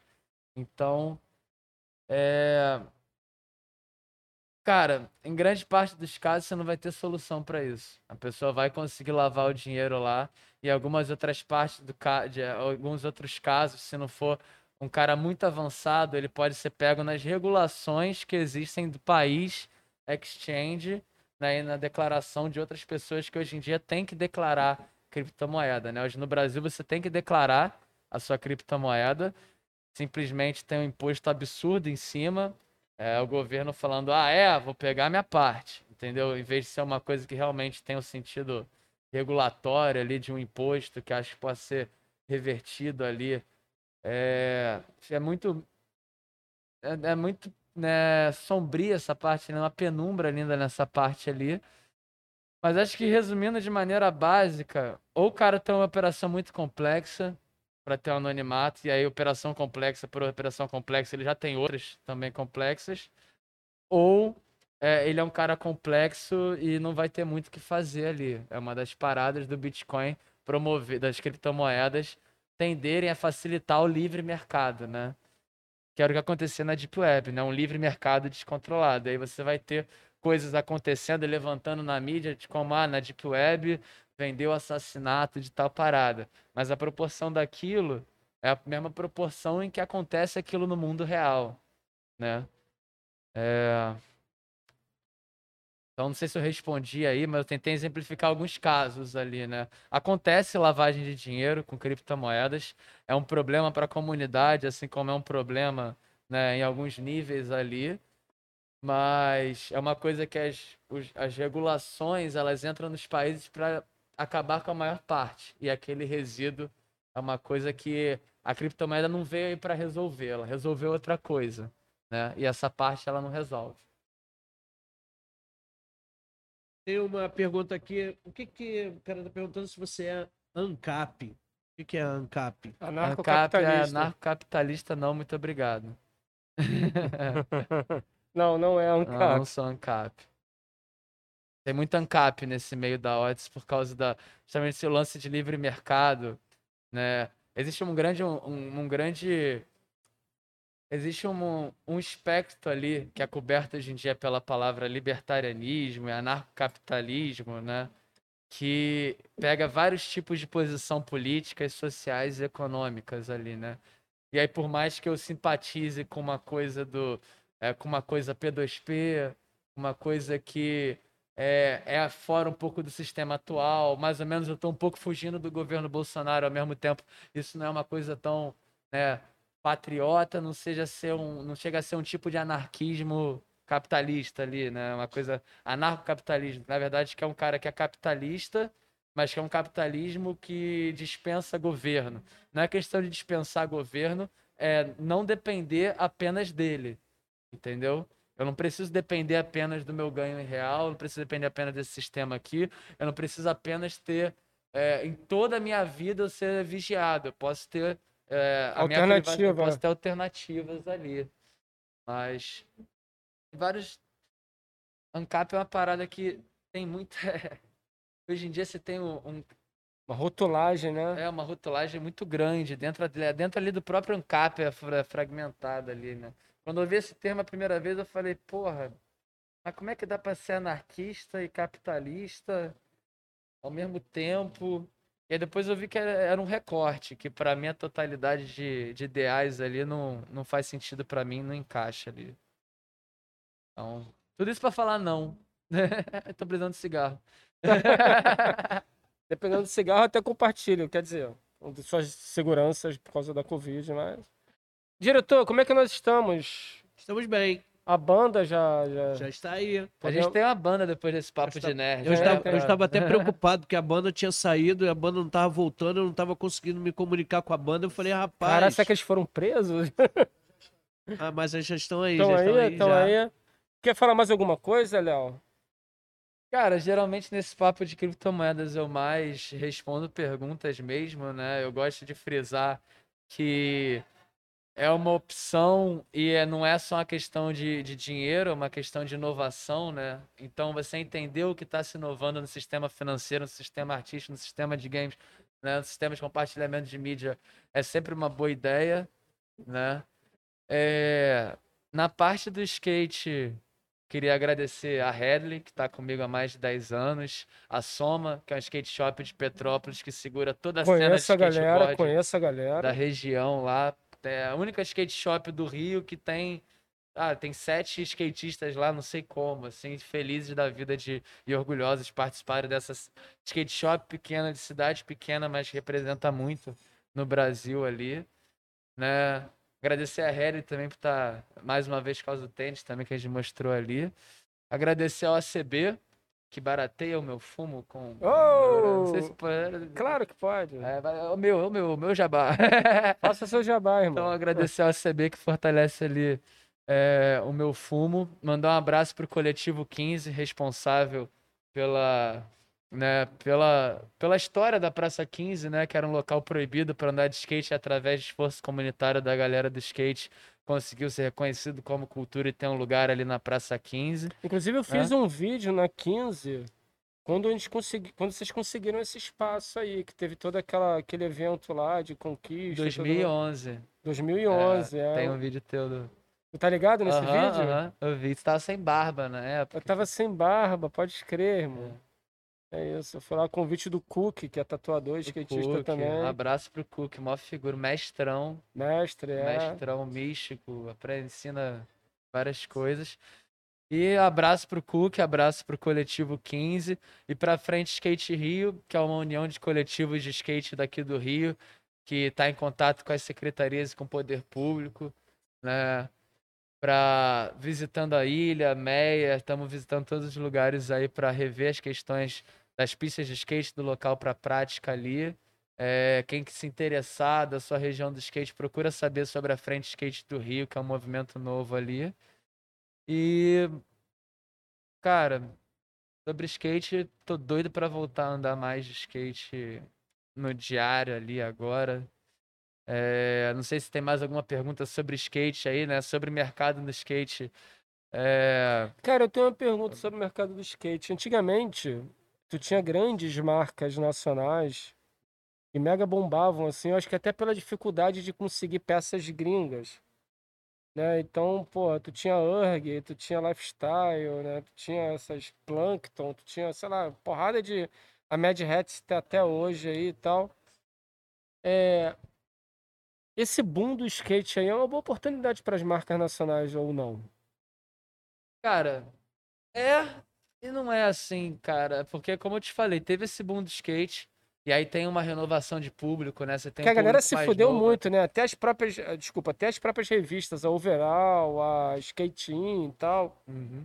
Tu vê que a galera que pô, botava um esforço fudido ali pro negócio fazer, para o negócio acontecer. Cezinha Chaves também, desde a pré-história lá, cara, lá atrás, fazendo material e tal.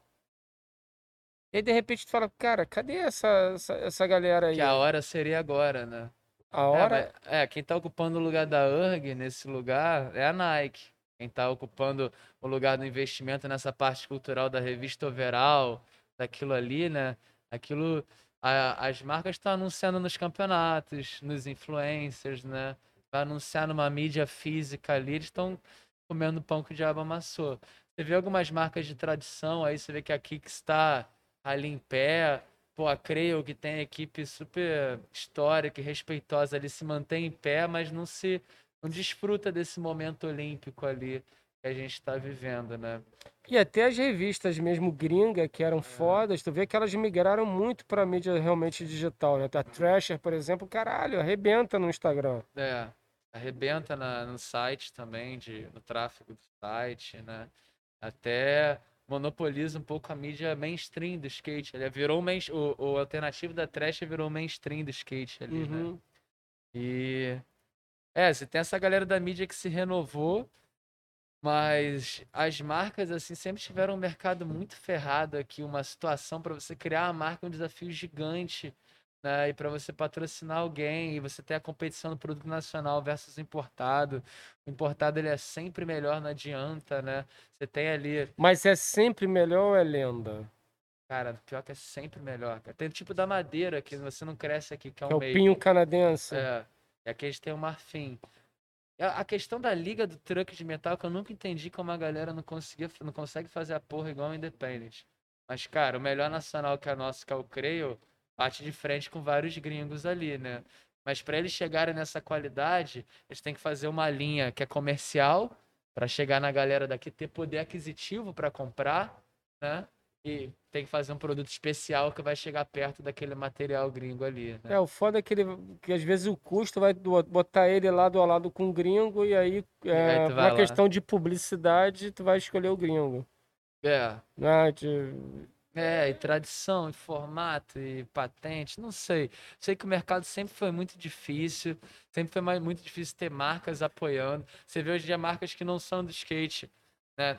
é, sendo mais interessantes para se trabalhar, mas ao mesmo tempo mais difíceis de você criar um trabalho legal, né? De criar uma, um material substancial e respeitável, uma coisa com tanto valor quanto era Porra, o 411, os vídeos do Ty Evans, o vídeo do Colin Reed, né? Mas, mas você não acha, por exemplo, ah, você falou há pouco tempo aí que ah, o skate ele é um esporte um pouco inacessível, né? É muito caro montar um carrinho, É. né? Mas será que existe, um, existe uma, uma opção realmente acessível? Não, é, Com pre- não, é você começar, que você consegue montar um skate com doação da galera. Agora, se tu começa a andar e aí tu começa a ter que manter aquele skate, Hoje, um- hoje um carrinho é o quê? Quase um barão, né? é um barão já. É um bom. barão, né? Gringo, um, skate gringo é um Ah, barão. é, um barão e meio. Um barão e meio. É. Mas você acha que assim, um skate de entrada, para ser justo, seria um skate de quanto? Pra galera ter ser mais inclusivo? Porque eu tava vendo. Cara, pra não ser de brinquedo. você vai. Até 300 conto, tu vai estar lá um skate de brinquedo ali. 300 e mas tu 500 acha que dá pra ter um skate de 300 pratas que dê pra você treinar? Porque Não adianta, você vai ter que comprar pra Molusquinha um skate direito, cara. Tu já quer comprar o skate de americana pra ela. é, eu- não, eu, a Molestia, quando fizer três anos, eu tô pensando em dar um freestylezinho pra ela, aquele Mas menorzinho assim. menorzinho, pra ela poder dar uma remadinha e sentir a base. Mas eu fico pensando, cara, não tem nacional freestyle.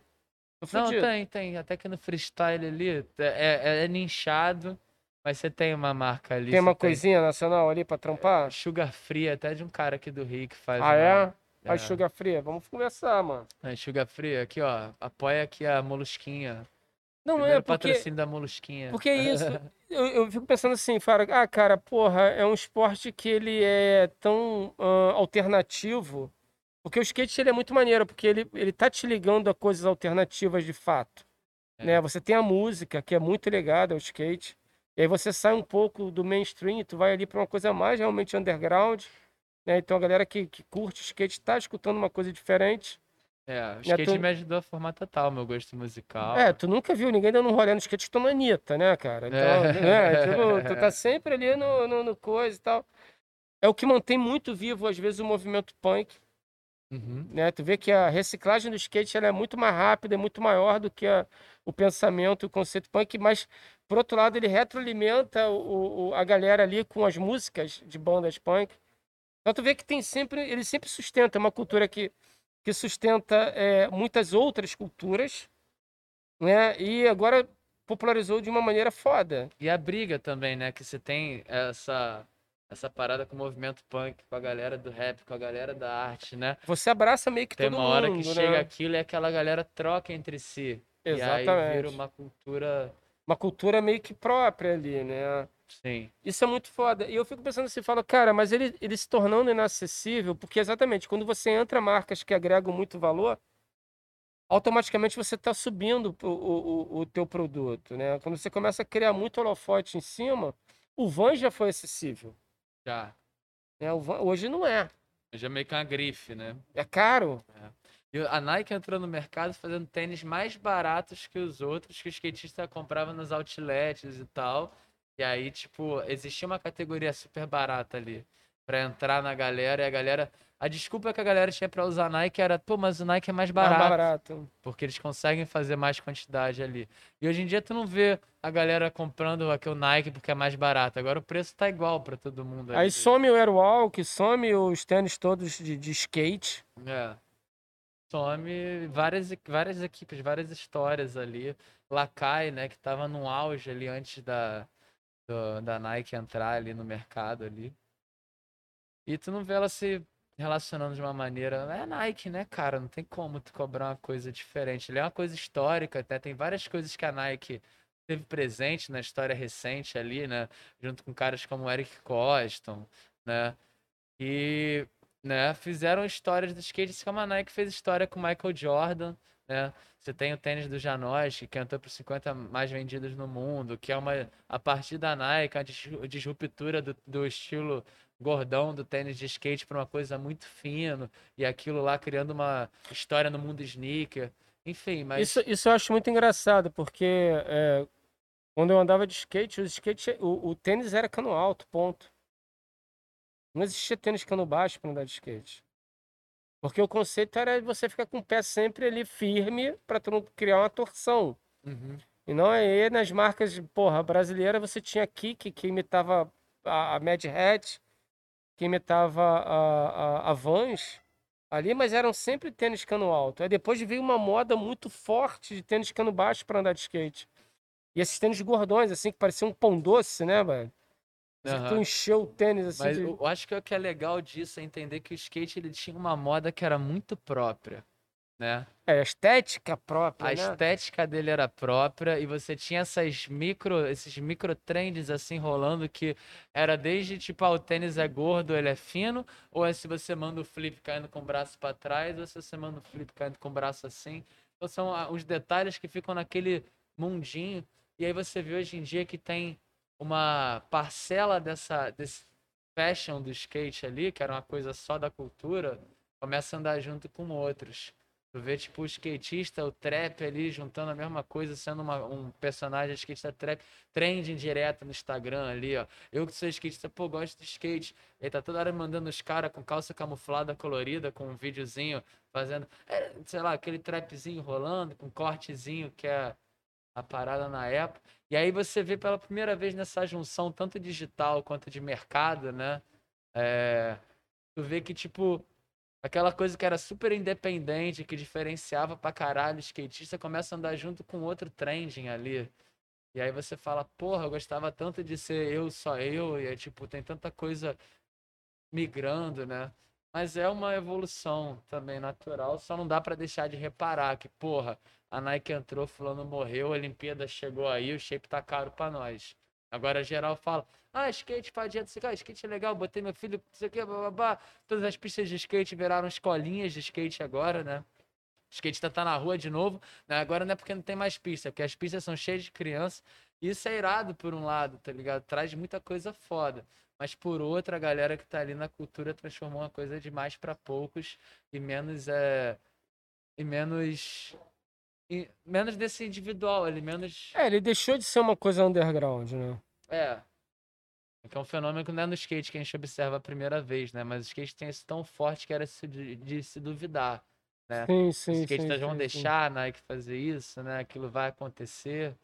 É, o skate foi pra frente em várias coisas. Também era retrógrado em várias coisas, por ser uma coisa agressiva, é, masculina durante muito tempo. ali, Muito né? masculina e, cara, e com uma rixa fodida com surf, por exemplo.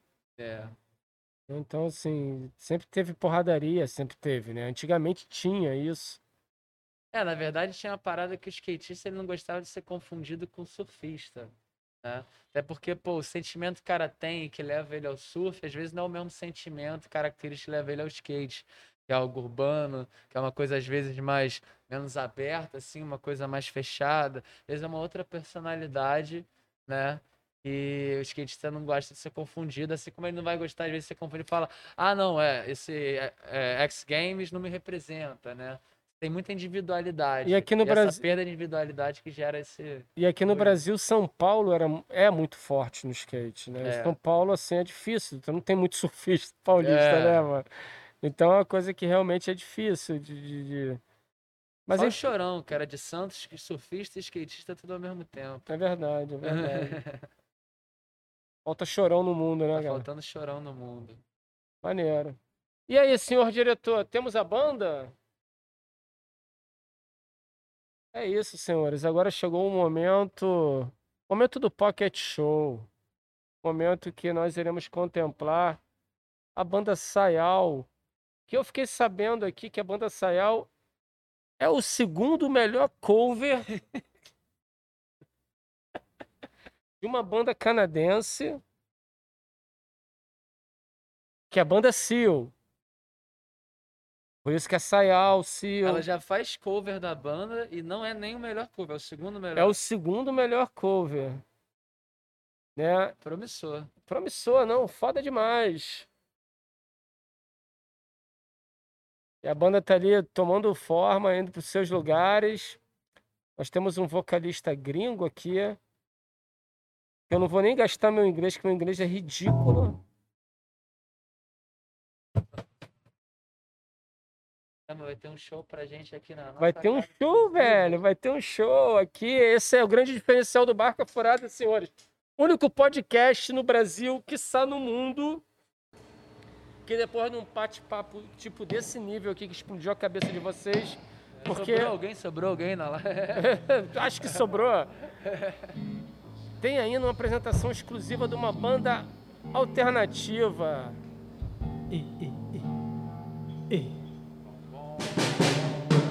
Ó, ó, ó, ó, ó, ó, ó. Segura aí na cadeira, pega a pipoca, irmão, aperta a sardola. Que a gente vai ter Pocket Show. Caramba, eu não, eu não esperava por essa. Você falou show. Eu achei que ia ser outra coisa. Não sabia que ia ter uma, uma banda pra gente. Nossa, Mano, banda, é que é o, cara, o único podcast que tem isso. a banda é a segunda melhor do mundo, então muito chique. Cara, melhor cover da banda, da banda- da banda Seal. daquela banda que eu não conheço. A banda Seal é uma banda canadense que eu pesquisei e não achei nada da banda. Vocês têm alguma pergunta pra banda? Temos perguntas pra banda. Quem é que fala português aí? Opa! Por favor, se presente. Boa noite. Boa noite. Pelo Molusco, Tudo bem? beleza? Boa noite, galera. Tudo bem? Tudo bem? Nice to meet you. Prazer. Yeah.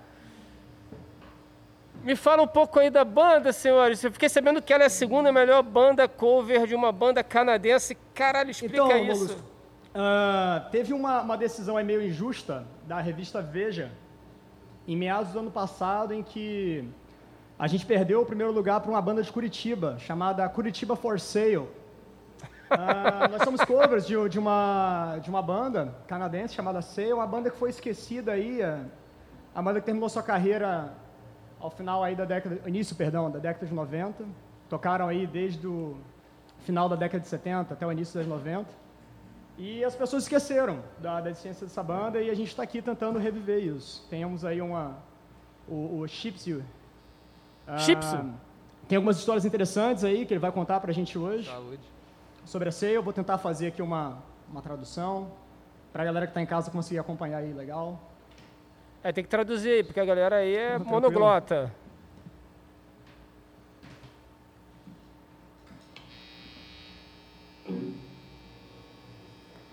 Pô, sempre quis ver um segundo melhor cover de uma banda que eu não conheço. Porra, cara, isso é sensacional. O segundo melhor cover numa banda que a gente não conhece. É tipo um déjà vu Sim, pela primeira vez. É um déjà vu flashback.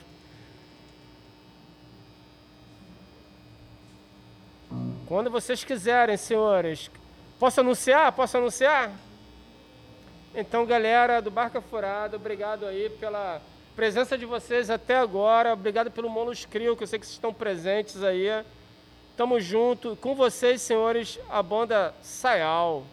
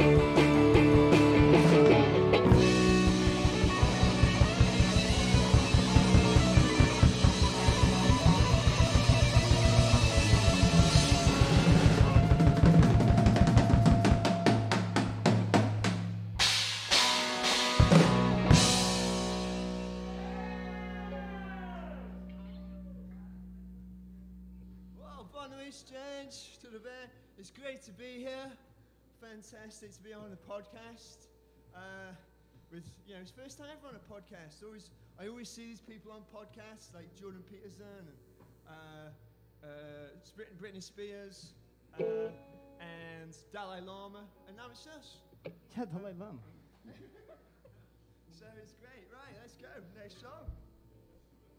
Country Western song. Count us in.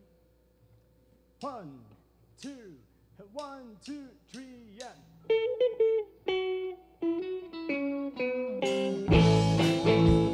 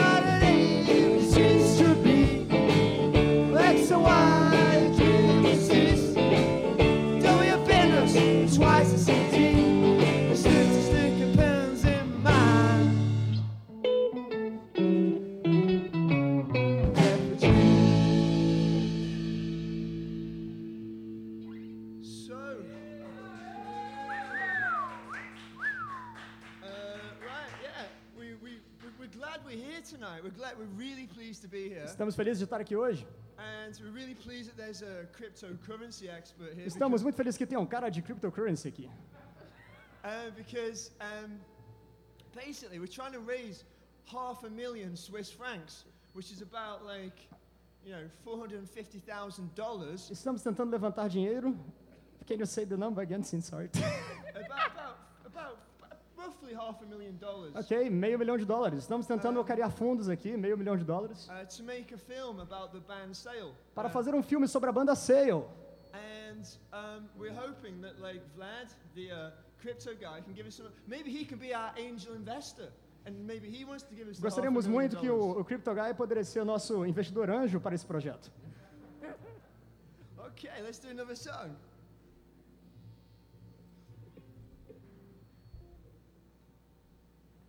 Clip it. A one, and two, a one, two, three, and.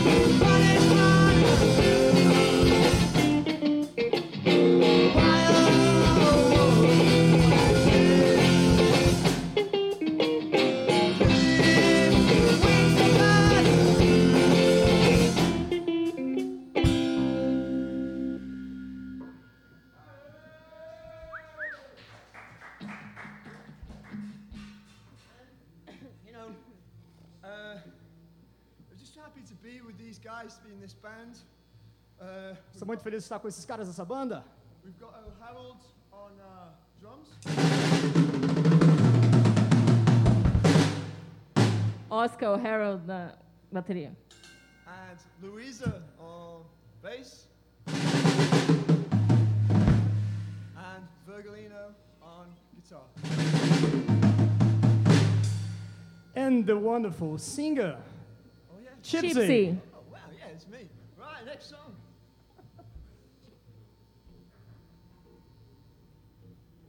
okay, I start this one, right? Sinking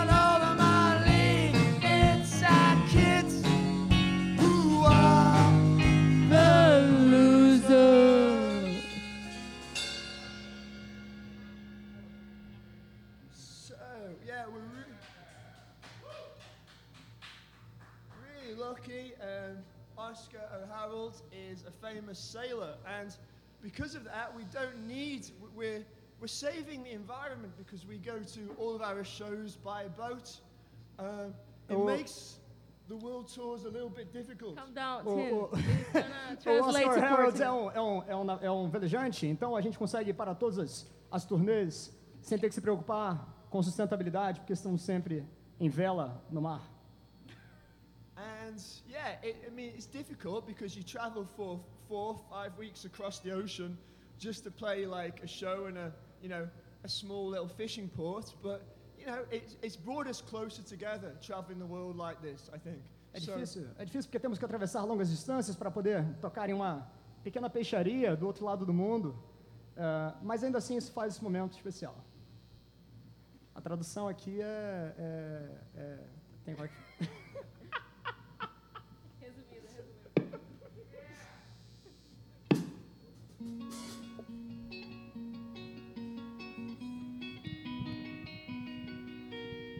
É, se, essa, se essa música te lembrar de, por algum motivo, cheque especial, não é uma coincidência. At South Bank, he hands out flyers about the church and all God's powers. Sees the girls with the tattooed backs. Love to convert one like that. But he don't know why. He don't know why. He hits the world like a train and trains himself to do it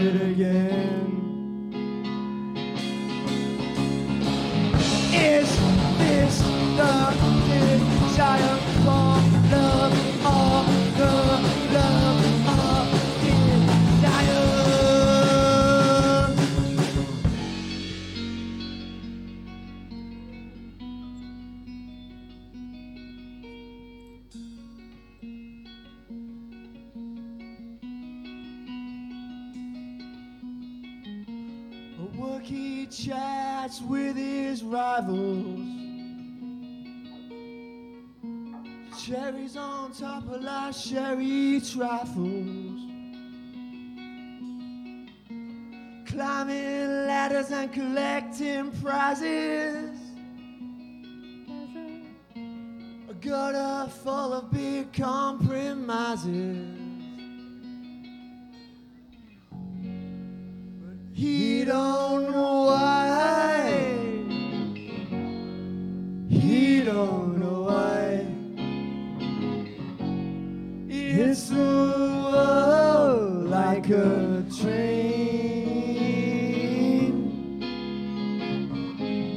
and trains himself to do it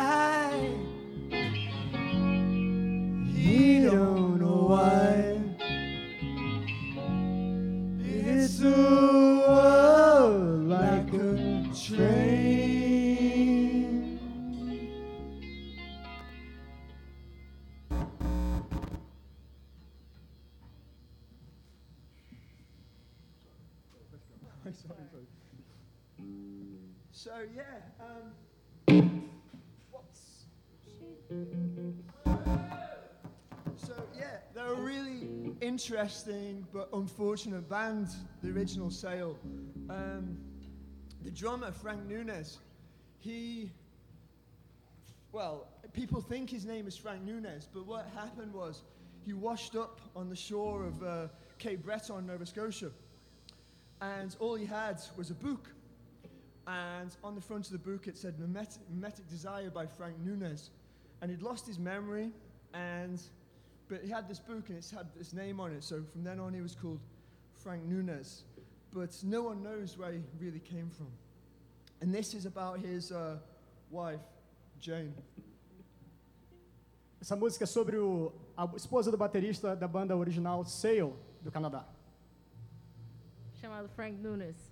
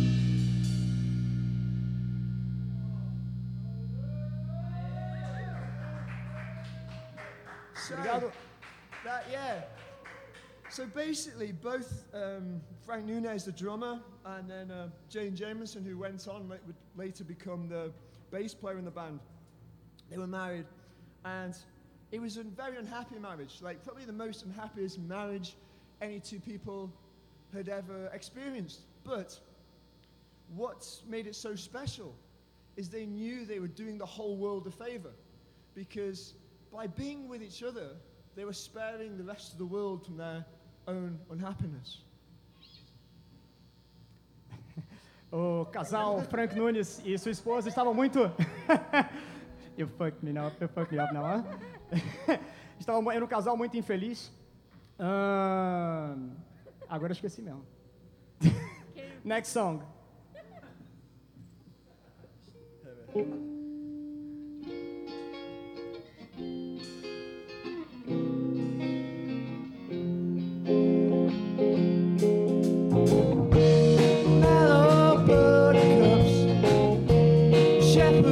Why?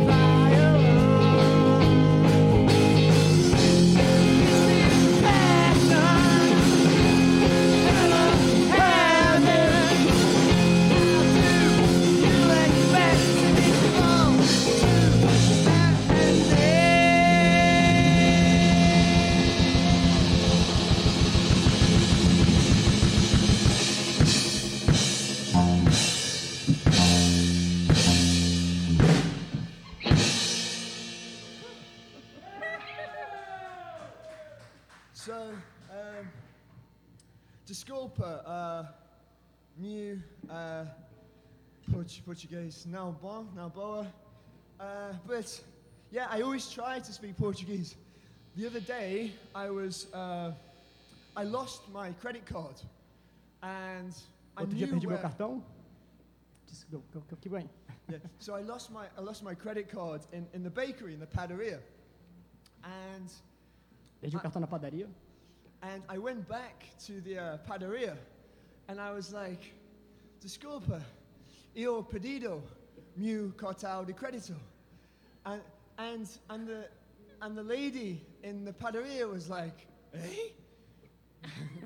eu pedido meu pão de queijo?" No. Eu pedido meu cartão de crédito. And this went on for about 20 minutes. So I do try. I'm just I'm just pretty shit at it. Like it took me like three years to find out the difference between uh, and saudade. So in the supermarket, if someone sneezed, I'd be like uh, saudade and stuff like that. And I don't know if that's. um, so yeah, uh, it's difficult, right? Okay, next. What's the next song? Toda vez que eu vou no supermercado, eu, eu peço eu falo, saudades e o cara me olha com a cara estranha. saúde.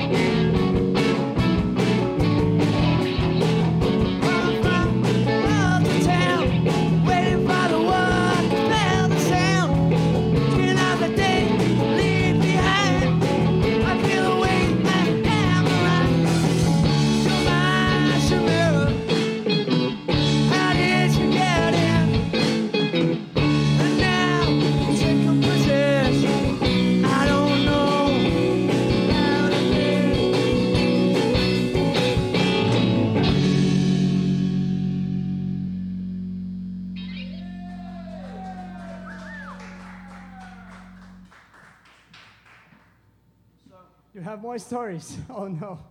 No, last, last story, I think. That's right, There's only two songs left.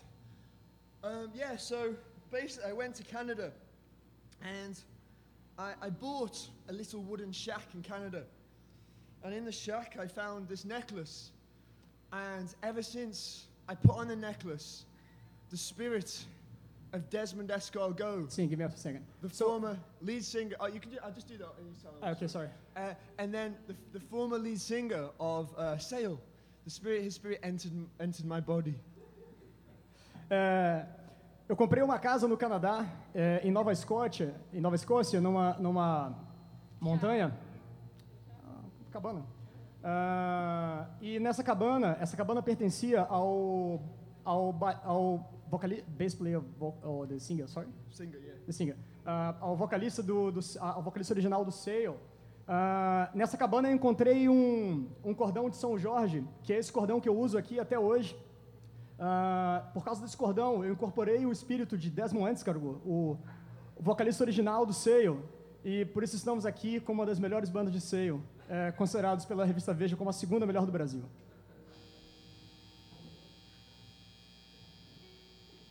I don't think we, we, it's a good time to talk about Curitiba for. I don't want to talk about this, guys. Existe uma outra banda, Curitiba for Sale. They, they got the name from. Eles conseguiram, pegaram o nome de uma turnê da Sale. Essa é a banda que é considerada número um pela Veja. Ah, nós somos o, o tipo de banda cover que a gente gosta de tocar a música da forma como ela é e eles tendem a fazer interpretações. O que, que, que é interpretações? E essas interpretações eles tocam outras músicas e não são uma banda cover de verdade. Nós somos uma banda autêntica, eh, estamos pedindo uma revisão à revista Veja. É, para sermos a banda em primeiro lugar, temos, temos a cabana original do, do Desmond Escargot, acho que conseguimos chegar lá.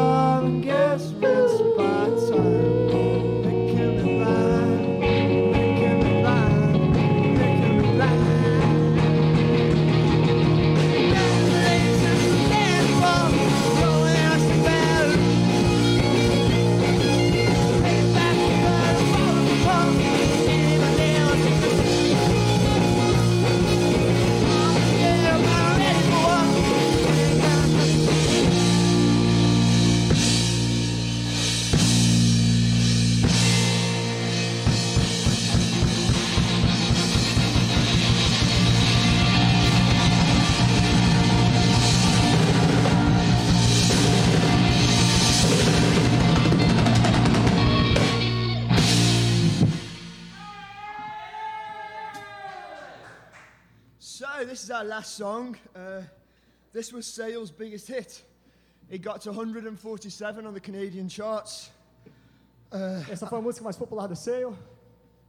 Uh, and yeah, I mean, it was a song that Elliot Hertz wrote when he was very young. He went rock climbing with his father and didn't have sex. Essa música o Elliot Hertz escreveu quando estava escalando montanhas com, com seu pai enquanto não fazia sexo. And the title, the, the main chorus of the song, everyone can sing along.